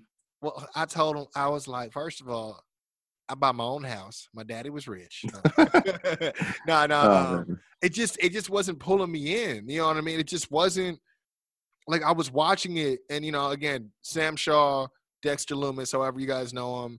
I've been a fan of what they've been allowing him to do because I, I don't think they would. I don't know. To be honest, if the if the quarantine wasn't up, I don't know if they would have been giving him as much shine.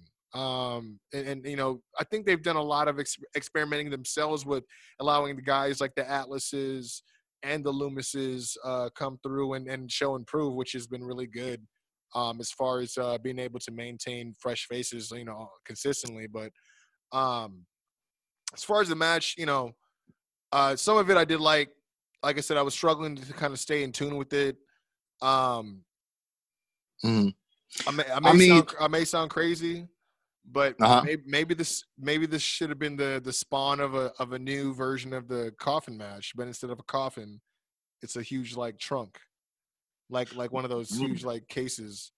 They they could have done something like that, or like it could have even been some sort of parking lot style setting. Although we still never I got. think I think it would have been too soon after the uh, the the the quote unquote parking lot brawl that they had with uh, what uh, Adam Cole and oh yeah, yeah, Velveteen. So, but yeah, very true. but But, not I, for I was nothing, gonna man. say, yeah, not a for good match. nothing. Yeah, yeah, Yeah. I mean, I like I, the I, I liked it. I mean, he. I mean, there was a time where I mean, they both they both used the strap to their advantage. I know Roddy kind of had that short arm stick kick he did, which I thought was really cool. Um, and he, he- I mean, it- it was a good match between the two, but I agree the stipulation, and maybe because it wasn't the fans that were there to like to react to some of that stuff.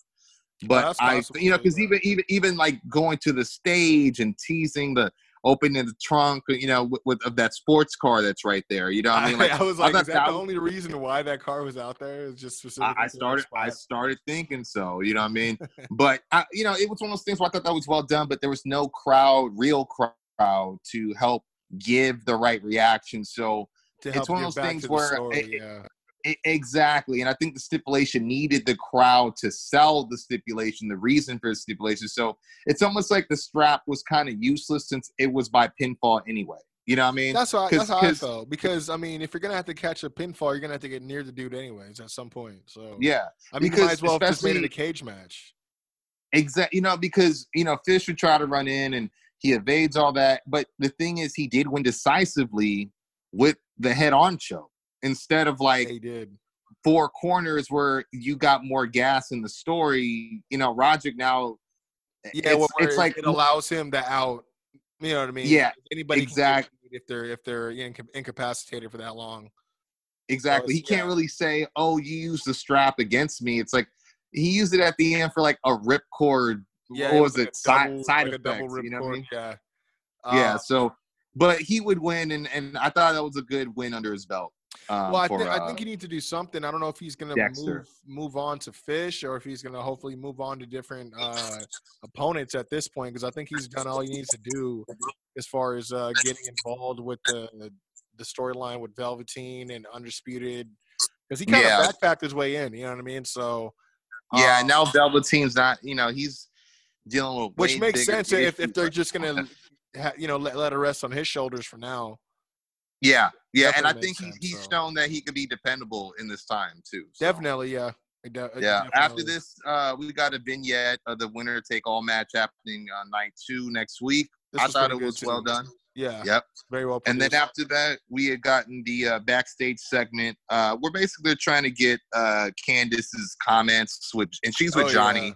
About losing the fatal four way, and she basically walks away and starts brawling with Mia. And uh, I see Swerve is there yeah, trying to kind of like separate them. Yeah, it was definitely interesting. And then Gargano got in his face, you know, I, I guess protecting his wife. Um, and they, you know, they got to evolve uh, history too. Um, I was thinking that right away when I saw them. I was Mhm. like, if, if they put these two together, that's going to be money as well. Yeah, and I don't know. Who knows? Maybe they'll make night two. They didn't announce it, uh, or did they? Maybe let me double check. I no, mean, no, they- it wasn't. It wasn't officially they- announced. They still have a week, man. So you know, Yeah, give, definitely. Give them, give them six days. They'll say something. Yeah. Um, and then most of this, the rest of the night, we, I mean, obviously we have the main event, which is Io and Banks. But before we get there, we just had some segments. Um, Legado del Fantasma, they had a segment. Um, I liked some of the verbiage. Uh, they basically were saying they're here to redefine what lucha libre has become. Because Yeah, they I have a point. like you know, luch- luchadors, they said, used to be movie stars, icons, heroes, and role models. Uh, now the crowd's led to believe that they're just a bunch of guys in masks doing flips. You know, yeah, so yeah, they're just like I'm these cartoons of themselves. Yeah. Exactly. They want to right the wrongs and rewrite the legacy, you know. So Which, hey, this I'm is- with it. I'm with Yeah, that no, definitely. Yeah. Yeah, definitely. Especially given guy, you know, I think right off that, once they're done with Drake, they need to like really just whip up Lucha House Party and show them, bro, like we're we're here to You know, like they, destroy after this this joke. segment, you know, well, you know, because well, actually, I guess it's worth noting that during the segment, you know, we did get Drake Maverick. Yeah, I um, was gonna get to that. Yeah. Uh, yeah, well, you know, yeah. The only reason I, I felt the need to say it is I was about to speed past uh, with the match Oh, okay. announcement before I, I, you know, because I had an opinion about who they should have traded out. But Oh, oh, Uh, gotcha. Yeah, yeah, yeah. That's a good point. Yeah, you're right. But you're right. Drake does come out. with the neck brace and then takes it off and then just runs in. Basically, does the same thing he did last week. Yeah, it just. It, I Um, mean, I was not a fan of that part because I mean, Yeah, you know, and then Santos, he uh, while he's getting beat down, he's on the mic and says, reminds him, he reminds him he can't be touched. You know, Escobars can't be touched, dog. You know, so uh, but then Breezango would surprisingly run down uh to even the odds, and they kind of dispatch of Raul and Wilde to the outside. Well, you know what's and funny you kind of like, see, it, took him a kinda see all while to even wrangle uh uh wrangle Drake for a minute, didn't it? oh yeah, no, he, he's he's wily, you know what I mean. But what made me what made me uh interested was how they kind of had that slight you know uh uh benefit of outnumbering santos before he he got out of dodge you know what i Yeah. mean so Oh, that that i think that that was kind of a good little like brief visual but yeah basically he rejoins his crew on the on the uh stage and Fandango just cuts a weird promo, you know, that doesn't make it clear that, that he wants to challenge him to a match, but end up uh, confirming later on in the night. Uh, night two we'll have Drake teaming with Breezango versus um, Legado del Fantasma, which will bring us back to what you were saying. So, who do you think would have been a better pick as a tag team uh, to, to for Drake to team with? Obviously, uh, Kushida and Jake Atlas. Yeah, I can see that. I mean, it would have made all that. three guys in that match. Um, and it would have done great for guys like Wa- Joaquin Wilde and uh, Raul Mendoza as well. Who, I mean, they're yeah, they're playing the henchman thing, but they're not going to get any singles runs. You know what I mean? Yeah, yeah, yeah. Um, possibly uh, a tag team run. We have yet to see them work as a tag team effectively yet, so we'll have to see how that goes. But again, But I you am know a- what? I am a fan. Of, yeah, I, I- I'm a fan of the presentation. I just and again, a fan of the the new mission statement that just laid down uh, in this week. So I'm gonna be patient. Uh, I'm gonna stop poking holes in um in uh Joaquin Wilde and his tough man face. And uh, no, what was your point? No, I was just gonna say. I mean, it, it, it was kind of clear as day to me this week. Not that it wasn't last week, but he seems like he's playing dress up. You know what I mean? Like he he doesn't seem like he fits the bill. He's trying to do Almost the like he's uncomfortable.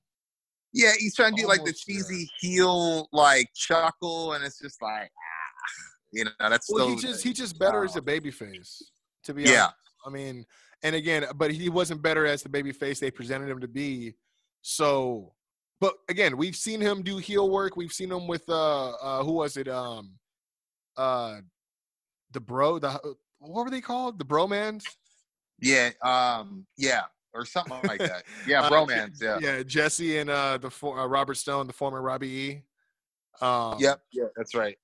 So I mean, you know, he's he's not uh above being annoying if he needs to be, but I, I'm surprised in terms of again talking about the rebuilding of the lucha libre image. Again, man, I mean, you got to have someone like Ellie Dolo in there for sure. I mean, but I digress.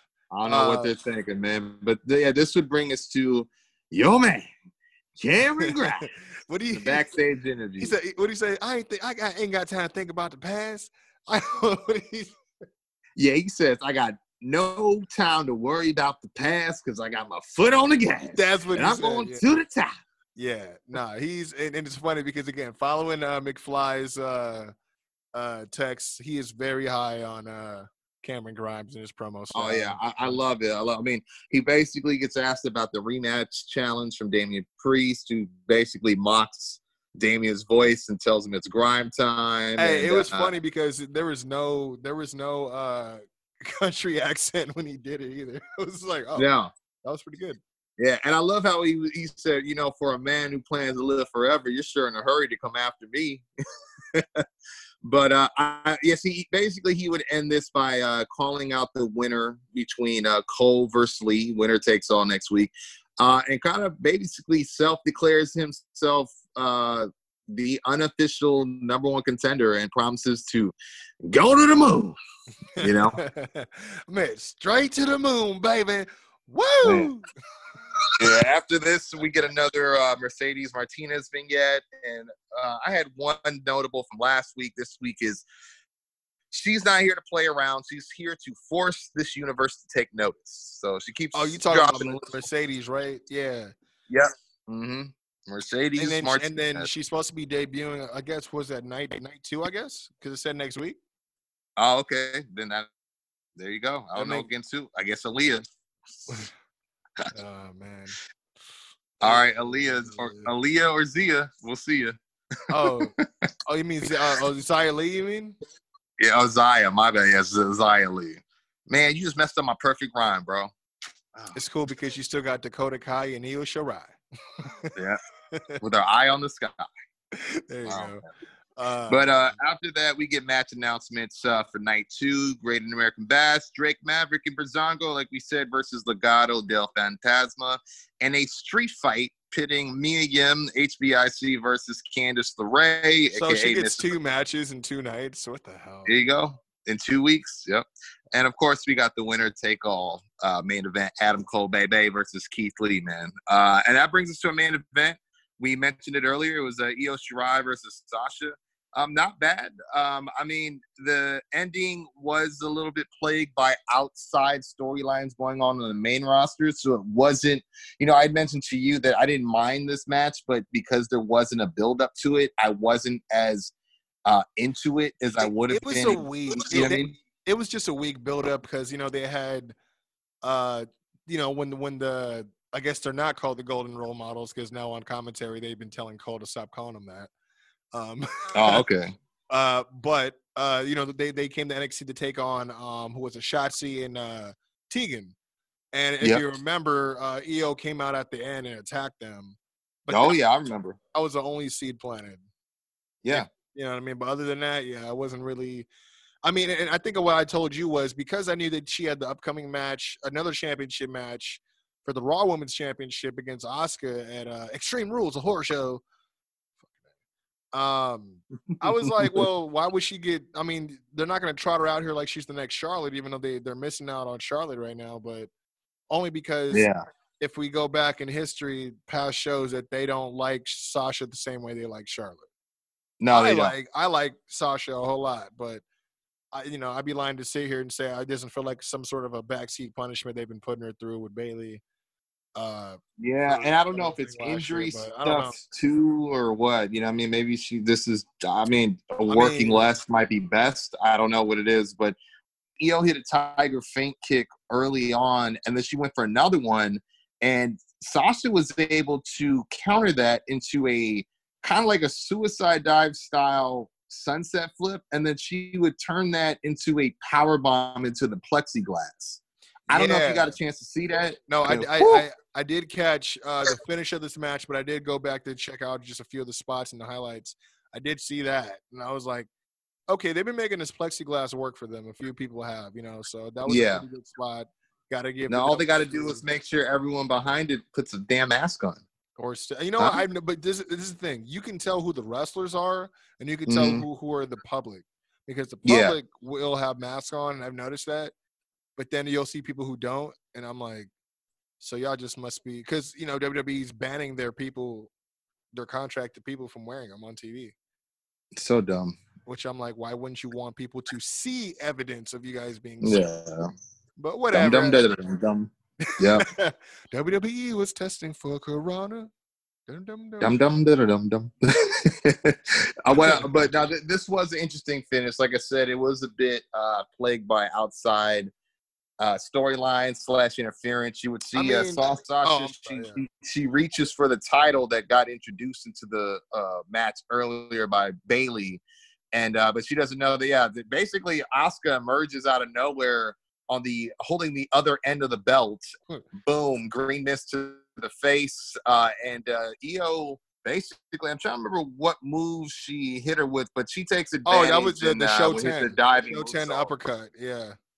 Just- yeah, that's right. And then she, uh, ba- I think she hit a baseball slide on Bayley to take her out, and yeah, hits the uh, moonsault on Sasha's back, which sort of protected Sasha in a sense, especially with the green mist uh, preceding it, you know. But she would beat Sasha on NXT, becoming, you know, the dominant champion, new school, I guess. But it- it- it, was kind of a champion versus champion match if you think about it. Well, I was gonna say what they yeah, very true. What they did was the best case scenario that they could have done to help protect Sasha while protecting Io Shirai while still protecting Sasha going into her match with Asuka by having her get involved. So, um, you know, so she doesn't look completely like, oh, well, she just lost to Io Shirai. Why would she? Why would we even believe that she's going to beat Asuka? Yeah, true. So, I mean, now she has a little bit more of a mean streak and a little bit more of a motivation behind her now. You know what I mean? So, um, And yeah, better they- yet, Asuka joined in on the celebrations, guys. and we, and and you know, it's like Continuity. not to mention they've never even been on WWE TV together before, but here they are now. Not on TV. Yep, continuity. No, but yeah, it's just we've harped on this before. It's like like like I told you when I saw that, I was like, hmm, where's Nakamura? And I'm sure Doc is gonna have something to say about this. Yeah. Uh, but yeah, I mean, like I said, it just felt like an NXT. It really did, especially when you have Mhm. the the uh, Legado del Fantasma segment, which was just, I mean, they wouldn't have that on on a pay per view. You know what I mean? So Yeah, yeah, no. um, it just really it just reminded you that it was TV. I get it. Again, there's no way they can bounce around the counter programming uh, critique on this one, but um, it is what it is, man. Um, but uh, I Yeah. think it is our uh, due diligence here to get into uh, Fyter Fest night one. Yeah. Would would you say so? Um, let's see. I mean, in terms of how it made us feel, or in terms of uh, what happened first. Well, I mean, I thought that for the first night they put on a really good show. I thought so Um, too. I thought every match felt important. Um, though I think they could have executed a few things, like like uh, in uh, specifically uh, the, the Joey Janela Lance Archer uh, match. I felt like they could have uh, had Joey look a little bit more tougher than getting stuck in his shirt. Um, Yeah, and, and then Archer being like, despite having tons of people in between them, Archer still being so damn close to him. Uh, yeah, yeah. That wasn't. That could have looked like a better pull apart for sure. Um, but because I, I like I like Joey's moxie. Like I love Yeah. his like you know you're gonna have to kill me like and, and the bad boy doesn't die. Like no you know everybody dies. Yeah, bad boy doesn't exactly. die. Like, uh, exactly. It reminds and- me and of was- the the stuff he was saying against Moxley. Um, you Yeah, no, definitely. I was. It, it makes me think of stipulations coming. I mean, we got it. We got a week. So yeah. No, I mean, I believe that they're supposed to be filming it soon, right? uh, it's today. They they were filming today for next week. Which uh, you know, it's worth noting because uh, I'm sure because of that and the the quarantine uh, time frame, uh, they had to move forward uh, the championship match between Jon Moxley and Brian Cage. But we'll get into that later. But we did open Yeah. up with uh, I thought it was a really good tag match. Um, yeah, between you know, MJF and Wardlow versus the Jungle or Jurassic Express. I should Yeah. say. Um, but no, it was. I thought uh, they did very well. Into like Jungle Boy was great. He was looking good. Um, Lucha, I thought it was looking real tight. Real. I mean, it was funny because I was just referencing that match he had with Chris Bey, and then he he hits this match that I, or this move that I saw in that match, which was like that step up uh enzuigiri right behind the head. Oh from yeah, yeah. Standing position. I was like, oh shit, he actually brought it in. I was like, all right, cool, cool. That's what's up. Um, but he was I looking feel great. like he took that from Swerve though, There's a lot of because I seen Swerve hit that. Yeah, yeah, very true, very true. Uh, but yeah, I thought this was a good match between the two. Um, both guys, Yeah. or both teams, I should say, playing their parts really well. Again, it is a little bit weird to see sometimes like Lucha, like fighting, you know, looking like he's fighting from under, but uh, he looked a little bit better up against Wardlow this time about around. Um, I think the only thing I was not a fan of was, uh, well, before I get to the finish, uh, I don't want to speed too far past. I did like um, what they did with the malfunction thing between um, MJF and Wardlow and the you know the Dynamite Diamond, but Mhm. uh, it was just I don't know if it was just the way that MJF was just like automatically out of nowhere. Can you do anything right? I was like that was kind of you know unwarranted. Like it was kind of like out of nowhere. Yeah. Um, but the followed up by the the Luchasaurus carefully placed kick to hit him. Um, Yeah. they made it look good. They made it look good. Um, yeah, so I, w- I that was punch that punch could have really gone south that Yeah. but they they did a good job. But I also agree Yeah. with you. The the the tone maybe of MJF definitely kind of came out of like it's not like it's been stewing. It hasn't been like he's been having mishaps and making mistakes leading yeah, up to yeah. It was you just I that? So one I- I promo you. once. Yeah. Yep. Yep. So, but yeah, I mean, personally, um, I like the pre-match promo. Uh, you know, he comes out there, basically says last week, you know, I'm, I'm getting a bad case of deja vu. I'm sick and tired of beating these guys over and over again. Uh, you know, we beat Barney's brains in and showed how green the Dino douche was, and I'm not talking about the tongue, you know. Uh, and then he takes the low blow, you know, saying Jungle Jabroni Jack Perry should be at home counting his dad's money. Uh, then he kind of gets real, and I loved how he was Yeah, like, "Oh, I I'm sorry, that was kind of having this." foul. I was like, damn, dude. It was foul, but I love how he also follows up by saying, "Oh, it hit me like a dynamite diamond ring while we're having this match." And you know, we're having a, a ratings war, and how do you expect to get a W if you don't have me on the front line, basically? So I thought that was well done. Uh, some of the stuff on commentary, uh, them noting that combined Wardlow and MJF are 17 and two, very impressive. Um, you know, and I loved how Jericho did try to get the Godzilla versus King Kong Oh, uh, dude, like that was hilarious. face off thing because he had two things that I liked that played off that when he when Wardlow did that tossing suplex, he said he threw him aside like a sack of dinosaur laundry, which I thought was hilarious. But then when uh, Lucha took to the sky and did that tope Yeah, senton, the, basically, yeah, the the crash and burn as they usually usually call it in the the ROH forum. Exactly. And Jericho goes how he went from Godzilla to Mothra because he's Yeah, a was flying dinosaur. And he was You like, know, uh, so- or, or and then, then Tony's like, or uh, don't don't you mean because he believe was like, Excalibur. oh, it's X- okay, yeah, because it was just funny because he was like, he says a flying dinosaur, but Mothra is not the, the flying one. He's a flying moth. But not the Yep. flying dinosaur. So when when I thought it was Tony that named the actual, he's like, well, I like him better. I like Mothra better. Like, Yeah, like, like, like, don't don't correct Yeah. me, jackass. Uh, no, Yeah, I, no, I thought it- Jericho's on fire, and I'd be Uh, remiss yeah, if was- didn't mention his uh, Happy Canada Day suit that he kept referring to uh, while he was on uh, on commentary. But yeah, no, um, I, I believe uh, is it Jurassic Express that would get the uh, get the win, and I noticed that Wardlow took the L, but he noticed we I was gonna say. fight I was just gonna say that was you know? the that was the thing I didn't like. Uh, I said there were two things about the match I didn't like. The first thing was you know the MJF thing earlier, but yeah, I I just felt like you know he beat him convincingly the week before in the Mm. lumberjack match. Though he took uh I think was it was it a low blow or a shot with the diamond? I forgot which one it was. It was a low Wait. blow. Yeah, so so you know, granted, uh, you know, I can understand getting hit in the balls and then taking a freaking F ten. Yeah, I'm, I'm Mhm. I'm gonna be sad on my ass too. But that's why I was like, because I was it the uh the because that was the, what was interesting is he he brought back an older move that I haven't seen him use in a while, which was like that uh fireman carry like slam Yeah, mhm. and then and then he did like the uh was it the the stone of t- or the, the tombstone of age mixed with the cutter with the oh yeah, that that's been their that's their tag finisher. I don't know what they call it, but yeah, it's like I remember a- they were doing that that like backflipping like sit out power bomb before. Yeah, I don't. Yeah, I don't think that they're finished, but it's definitely a move that they still throw in their arsenal Yeah, from that, time that to time. shit's crazy too. But yeah, I just thought that they they could have gave Lucha a little bit more uh, convincing win. But needless to say, Well, because I, I guess it's supposed to stack up from he got punched. Wardlow got punched with the diamond ring, and then you know remember Jungle would hit that that moonsault um, tornado DDT from the outside in. yo, which that was supposed to follow. That was an insane right? move. That and then And he- so there was a lot of and then after that actually, he got yeah. choke slammed. So I, I guess it's supposed to be like because of the the Oh, did he just of, did he just beat him just off the choke slam and that was it?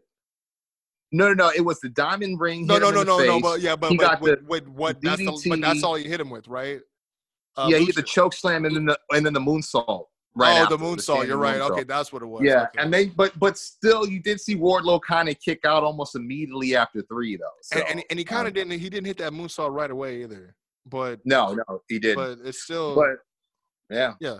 I mean, they got Uh, the win though. Jurassic Express. I think they deserved it. Uh, gave. They're still protecting MJF in this manner because again, one on one, he still hasn't lost. Uh, Mhm. so definitely. But after this, it would, we would see that brawl. You you mentioned earlier the Janela one with with Archer. So I mean, we kind of covered that. Um, but that would take us to the women's title match: Hikaru Shida defending against Penelope Ford. Um, what I did like in the beginning was uh, pre-match uh, referee Aubrey Edwards would kick Kip out of the match, so he wouldn't even Yeah. be part of the equation at all. which which is good for Penelope. Mm-hmm. definitely. So So, but uh, yeah, I mean, man. in, I mean, in terms of uh, looking good on her own, you know what I mean? Uh, definitely. N- not not that you needed to. I, would just explain that for anyone else that's uh, listening to the show. But I was uh, impressed with Penelope, though. I mean, that that I mean, she, to her credit, kicked out of two Falcon arrows, but the first one she kicked out, she really countered and rolled through into an interesting roll-up pin, which I haven't seen anyone do. You know, on it- I Shida don't know. since she was using that move. It was almost like that that uh, that counter that Matt Hardy had on Santana last week. After that, A little uh, bit. Oh, after that Samoan driver, it almost reminded me of that. But it was a deep cover. So Yeah. there was a time where I was like, "Oh shit, is she about to win?" And uh, you Yep. know, not that it would have been bad, you know. Um, and it- it- J.R. said it he just said wasn't uh, just wasn't my choice. it wasn't Yeah. And, and but J.R. said, "quote I've never seen a better counter to the Falcon Arrow than that." And I, I can't differ. I mean, yeah, they, they you know, were, they people were just fell over. Yeah, they were really putting Yeah. over Penelope in this match. Um, she had a lot of good spots uh, as Mm-hmm. well. I mean, um, I like that maneuver she did where she just jumped into the stunner out of nowhere. Um, Oh yeah, they they always call it like the the evasive stunner because she always perceives it with that matrix. oh, that's what it was. Yeah, yeah. Hikaru Yeah. went for the missile drop kick off the top. That was actually a pretty dope Yeah. counter. The way she did. Yeah. I've never seen her do that from a diving attack. I thought that was really cool. Yeah, it was and kind then of like she- from an angle. It was pretty. Yeah, it was pretty pretty cool. Yeah. And Kip did run in at some point with the kendo stick, but That's the Shida would only wrestle it from him. complaint about that match. Yeah. Like, I mean, I feel like I had it to run it back. I had to run it Yeah, back. Yeah, because I feel like yeah, it was cool that he got blasted in the head, and he got a big pop from getting hit, but it didn't need it. I felt like you could have just No. left him out there and then ejected him if that's what you're gonna do. Well, well, if, know? any, if anything, you could have had him try to come out with it, and then like Aubrey try to get in his way and say, "What are you doing out here?" And then like him throw it to Penelope to use it. Mhm. Um, if any, if you are going to go that route, but the reason I had to run it back because the first time I watched it, I was like, "Wait, why is he throwing it in the air? Is he trying to distract her and then hit her?" And then she just caught it and then hit him. I'm like, and I had to run it back. I'm like, "Oh, he's trying to make it seem like he got hit, and then because of the hit, he." throws you know what i mean it just made him just just throw the yeah. because I was like, but it didn't come off that well at all. No, it didn't come off. It didn't translate well. No. no, yeah, Mhm. that was, that was like my only thing. I was like, man, because it, just looked, it just made it like I'm like, what were you trying to do, dude? What'd you think? Like, you Yeah. just you just threw it to her. What do you think she was gonna do? It was too animated. Yeah, it looked like it was part of like a show at like a theme park or something. You know what I mean? Like it was just like okay, bro. But, the, she would the match win. itself, yeah, the match. say the match itself was was still pretty good, uh, despite that. Mhm. Yeah, she won with that running knee for the victory, and I, I think Ford looked good uh, Well, despite dude, what happened. Yeah, she. I mean, dude, like that second kick out out of the Falcon Arrow, she hit her with two knees, once to the back of the head, one to the, fo- uh, the front, Yeah, and then Mm-hmm. Falcon Arrow does the deal, and then like and she, you know what? And Yeah. I noticed she's been trying to get over her version of the handspring cutter. It's a little slower, but you know, it's it's coming along. You know what I mean? Because I know she's been doing Yeah, the fisherman they suplex too. So they, they kept trying to call it a, a handspring stunner. Uh, but yeah. Yeah. I was so when she hit the cutter, I was like, oh, I thought it was a cutter, but no, yeah, you know, Yeah. hats off to Penelope though. I thought it was pretty. She looked like she she actually had a, quite a quite a bit of uh psychology in this match. I'll, I'll I'll give her that. You know what I mean? yeah, definitely. After Um, this, we would get yeah. into technique by Taz, which was interesting because it was covering the paradigm shift by Mox, and he just basically said, based on the butterfly lock that he uses, he won't, you know, they he won't be able to lock it in on Cage because he's Trap got City. bigger muscle mass, right? Than, than he's used to. So, uh, and then he said, kind of suggests that even if he did get it locked in, it would do more damage to Mox to even to continue with the move. So, uh, who knows if that's supposed to play into something that may happen on what's now known as Fight for the Fallen? Because I I watched it on on uh the feed I saw was from I think the Fight Network. It didn't have that uh, any commercials or anything. So I don't know if there's any commercials on what you watched, but it was just weird to be like, oh, I guess Fight for the Fallen is the week after night two now. Okay, if you No, say so. like, it, it, it literally because what I was watching it from, it just like there was no commercials either, and it would just show like this animated like page of like moving like leaves from like the the the palm trees for, Oh, for, for Fyter Fest, and then it would just like, okay, now we're back. And then the, that was the thing. It was like you like at, at the last match, you can hear like right like right before the, the tag team match, you hear, and we're back in five, four, three. Yeah, I was like, what the hell? It I was like, fun how how some of them they were doing the commentary, and some of them they would just shut up. Well, sometimes oh the one the ones where they do do the commentary uh after the picture in pictures because it's uh people watching it on fight. Yeah, so they, have, they have like special fight commentary sometimes. But oh, okay, um, gotcha. but we did have a uh TNT title match: uh how'd you? I mean, I know Cody versus Hager. I, I know the ending. Well, okay, let, us get this out the way. The shots fired because as soon as I saw that, I was I laughed out loud like what? like, oh yeah, you're right. Because Taz did he did come out at one point, didn't he?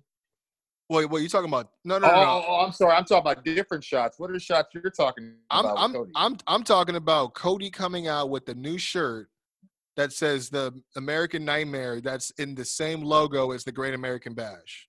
I did see that. I thought that was really cool. And I was like, that's how you do that. but at the same time, he just got into it with a fan. Not I won't say got into it, but he had an exchange with a fan about like, look, I love AEW, but y'all got to stop taking shots at WWE. And he was like, like, oh, I don't think we've done anything. Like, I mean, outside like the, you know, probably seven months ago. And I'm like, no, bro, y'all been taking some shots. and that's one of them. Mhm. you know what I mean? But but it's it's symbolic. I, I I give that a pass because we know why you're doing it. And the thing is, more people are gonna buy that shirt than probably watch that show. Um, I'm just keeping it 100. Especially you dro- you dropped the Great American Bash style American Nightmare logo tee during the pro wrestling tees, uh, freaking like Independence Day sale weekend. Like, come on, bro. No, it's not. It's not on there, bro. Oh, That- it's that- I think that's the one on one. Yeah, Oh. I've been loo- I've been looking. I don't get me wrong. I found the I, I've I've gained the logo, but it took me zooming in, screenshotting, et cetera, et cetera. So yeah, it, it's tough.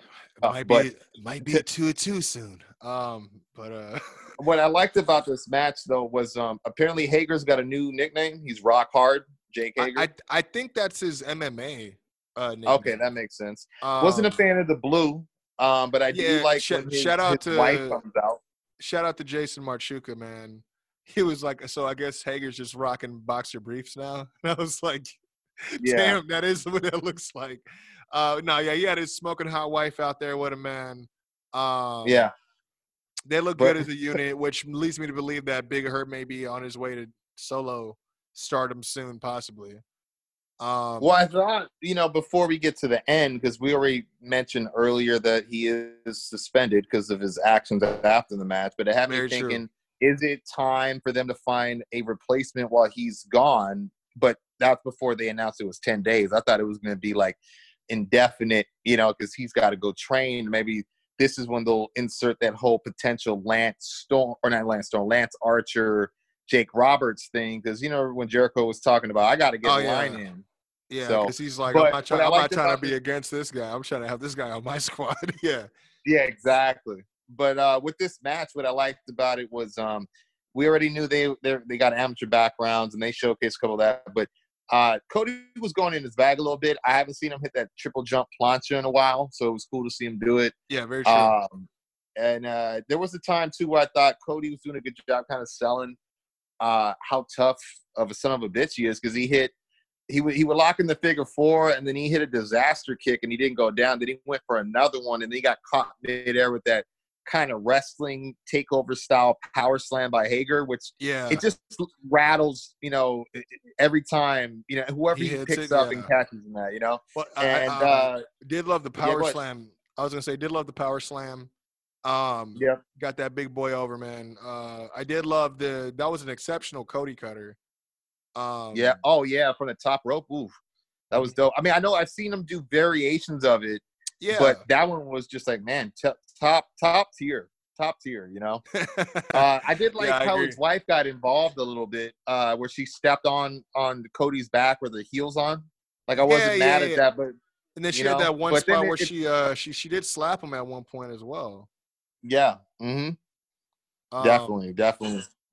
I mean, I know you saw that that little uh, you know, I mean, albeit albeit it wasn't like the actual move, but you know, he's trying to throw shots, trying to get that uh rumor mill going with Stinger. You know, he hit him with that uh that uh, reverse DDT out of nowhere. I did see that. Yeah, he did. And this was this was kind of weird because there was a spot early on where Cody did the Bret Hart pin. You know the the infamous "I'm caught in a sleeper." I'm Oh, yeah. up, Yo, and, scale and up. they even the, the, th- mm-hmm. that was that was a, that was a, a, good call where they said he almost did more damage to himself on the way he did it. It was kind of reckless. Yeah, it looked nasty. And what I mean by that, for those who are listening, Bret Hart used to do this thing when he get locked in a sleeper. He'd run towards the closest corner and scale up the three turnbuckles and just shove himself back to cause a pin. You know what I mean? To to break the hold as much as he could. And get those, I get those thought that was shoulders on the be it. Exactly. And I thought that was going to be it, but then it's it kind of felt like if you were going to end it the way they did, which I'll explain the finish, I wouldn't have put that spot in there. And what happens is basically Hager locks in the head arm choke, and Cody's able to kind of flip him over, even though he's still locked into this arm or head arm choke, but he's mounting him in a way that has him pinned.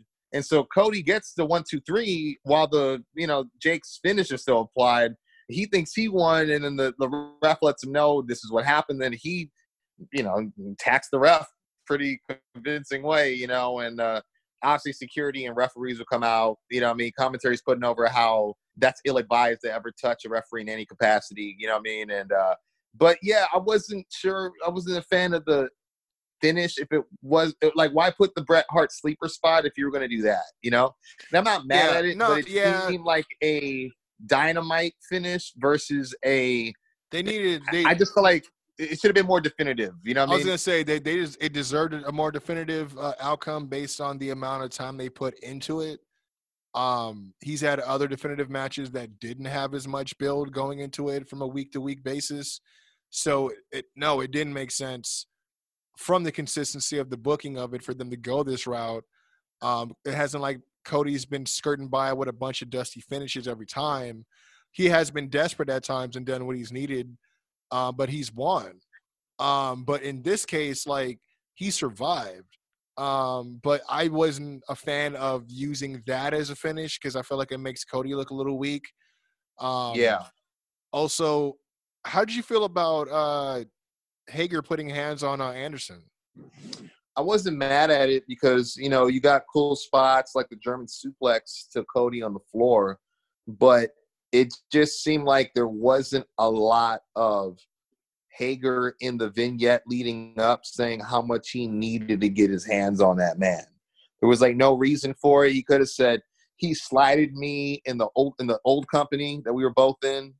You know what I mean? I got a chance. I couldn't put hands on him because he was an official.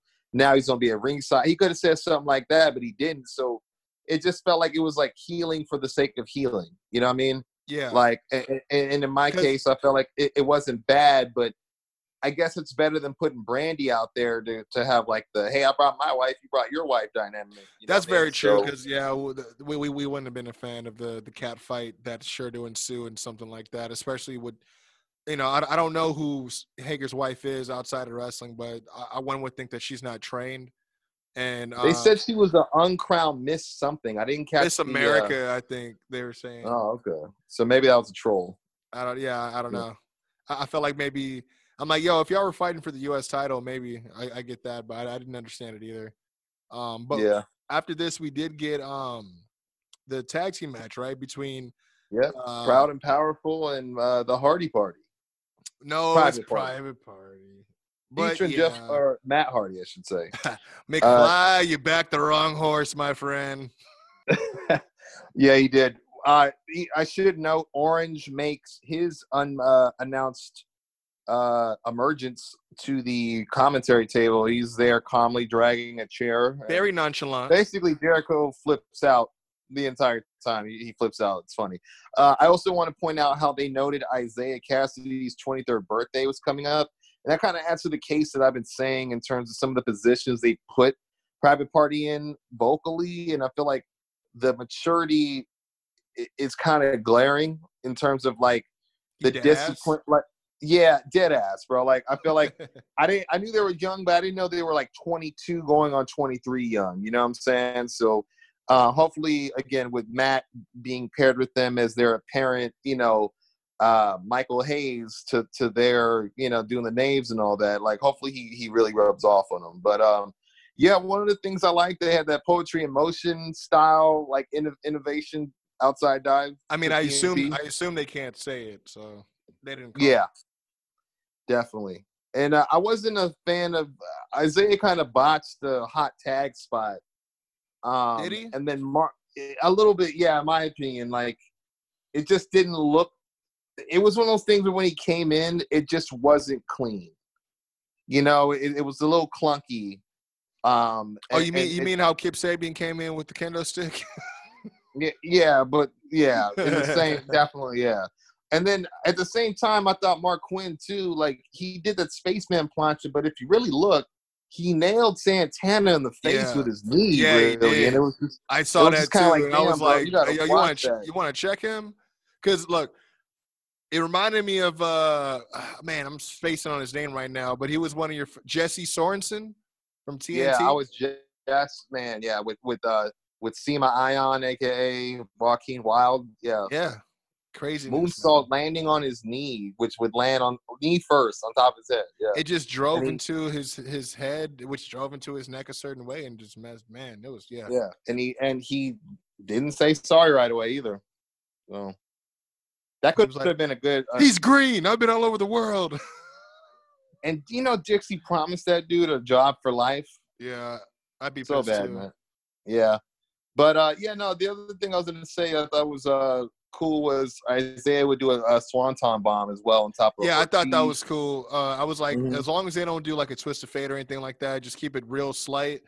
Um, I did Mhm. enjoy this match. To me, it was a way better uh, outing, uh, performance and cardio wise from uh, this team from the last time they were at what double or nothing against the best friends. Um, Yep. The buy-in.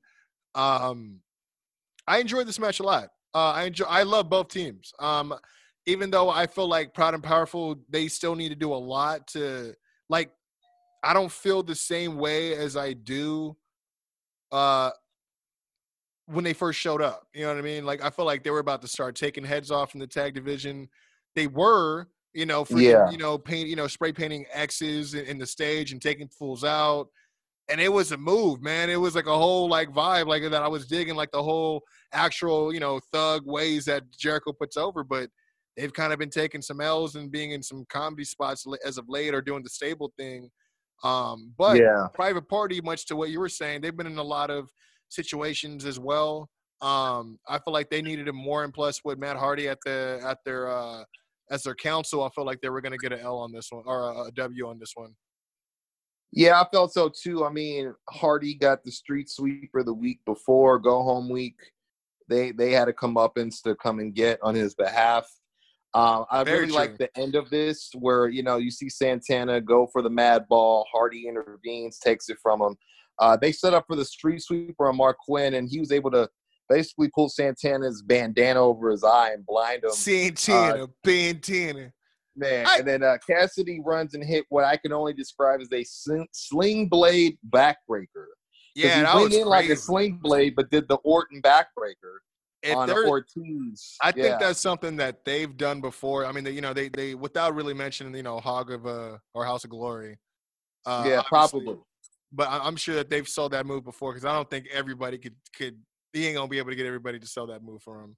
No, no, definitely not. And then uh, after that, Marq uh, would see Santana still crossed on top. He runs, initiates the gin and juice for the victory. Never looked better. Uh, it's really, Yeah, I really awesome. am a big fan of that of that finisher. Yeah. And uh, yeah, Hardy would celebrate with a Private Party, and uh, then there's a pull apart that kind of happens on stage between Cassidy and Jericho after that, and then uh, that would lead us into Page A slight and Omega Pineapple doing Pete an was just. Pineapple Pete was just keeping like two fingers on on Orange Cassidy the whole time. And Yeah, if you yeah, notice, he was he was the only one on the Orange Cassidy side. But yeah, you're right. We did have uh uh this promo. Um, Mhm. I mean, this was be what the second shot, maybe the loudest shot I heard of 2020. I, I mean, it's one of those things where I, this is what I noticed. He says he likes the best friends, and he does agree that they deserve a shot. But then he, I'm I don't know if you noticed, but he referred to the tag My titles, titles, as his yes. titles. Yep, I did. Yeah. and and, and, and, you know, it's And not then it's not uh what? it's not foreign to what he's said before in the past uh when he said that he won the titles. and You know, he he felt like he's the one who won them. Um, Yeah. So I mean, yeah, it was an interesting set of, uh, of uh, terminology, but I did see that Kenny Omega was not bothered by what he said at all. Yeah. Um, so Yeah, I was like, then okay, maybe Mm-hmm. I, I, I was gonna say So- he he does his he just adds his shit. You know. yeah. So I mean, I, I felt like it wasn't you know too bad. I was like, maybe that's just what he you know just what he was on. That's just his mindset. You know what I mean? Mhm. But you know, obviously, there's some stuff to be said.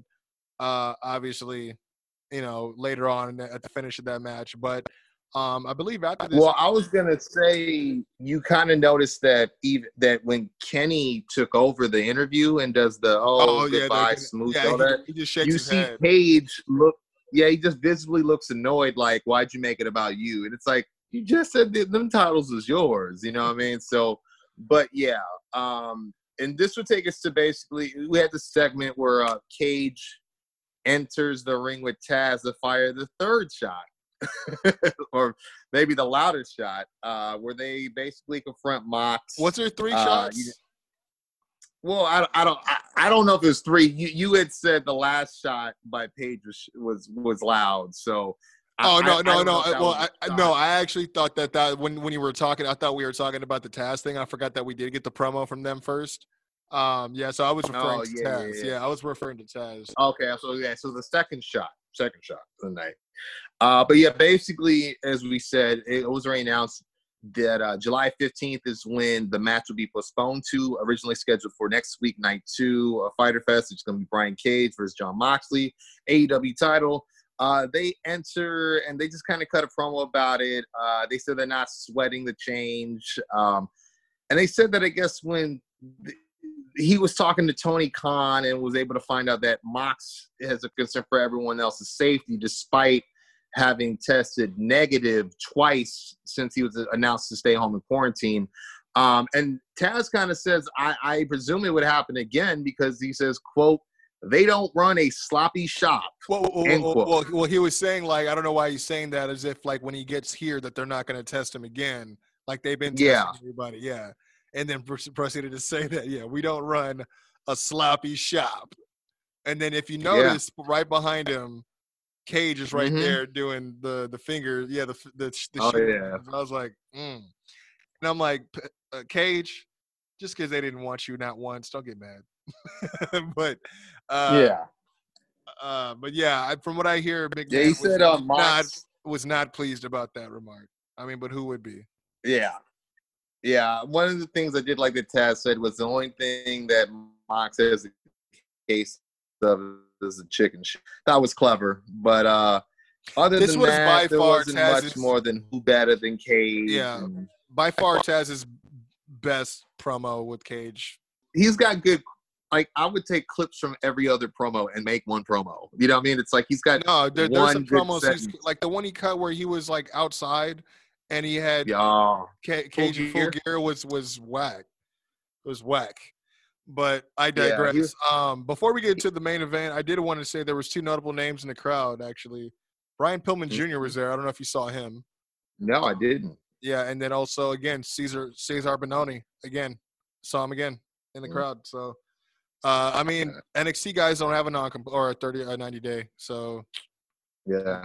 um, maybe they see I something. think they had yeah. Maybe something know. legit. Something Yeah, legit. yeah, yeah. Um, but But Yeah, uh, that was- main event, main event time.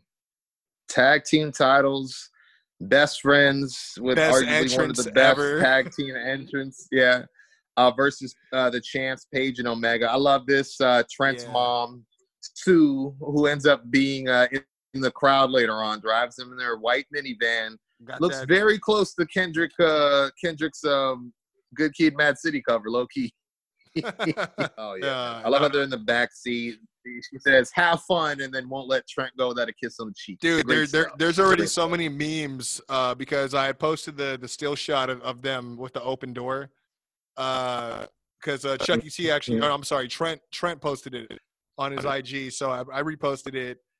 And there's so many memes now that somebody took. They're like, you know, that that same old uh uh meme of get in the car, loser. We're going to go do this, or you know what I mean. It's it's, but it's so hilarious. It's like no questions. Let's go do. Let's go run some shit, or you know what I mean. It's Mhm. it, the, the internet's going crazy right now. Oh yeah.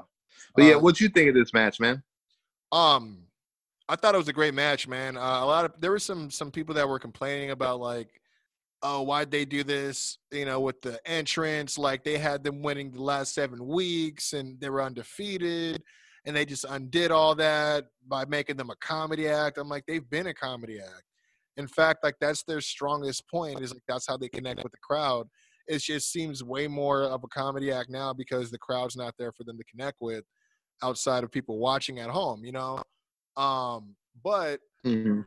I enjoyed the match. They had their number plenty of times in this match where I thought that I made the wrong pick. Um, but yeah, I mean, I thought it did very as far as the effect, it did very good for the best friends. Um, I hope people take them more seriously, even more now. But there was uh, a few points where you know, even like when they hit the the hug, and then you got Jr. You know, Yeah. uh, Excalibur's like, you got to get the people what they want. It's like, well, the people the people want new tag team champions. I'm like, hello, you know, I thought that was yeah, yeah. Don't want a damn hug. Yeah, yeah, definitely. I mean, there was only a few things I could say I wasn't a fan of. Um, I, well, honestly, there were- I, I didn't. There was a time where they the champs really abused the ten seconds that they were given, oh, 100 and they were hitting that pop up power bomb. You know, basically the what what Matt Riddle does solo with the power bomb float over. I, I, I think thing. what they're what's supposed to be needed in that type of situation where they he's you know to help create uh, an excuse for him being in there longer is like if he would have held the power bomb for like a pin because then obviously then there's a referee need to like stop that count to go for a pin attempt and then that count starts over again but yeah he's not holding them down for you know long enough for a pin attempt to even be considered uh, but yeah they were kind of abusing the hell out of that 10 second rule for sure Yeah, and what I liked about some of the stuff in here was um I love uh just you know FTR comes out, beer cooler, they got their the chairs and they're watching on, they got a vested interest.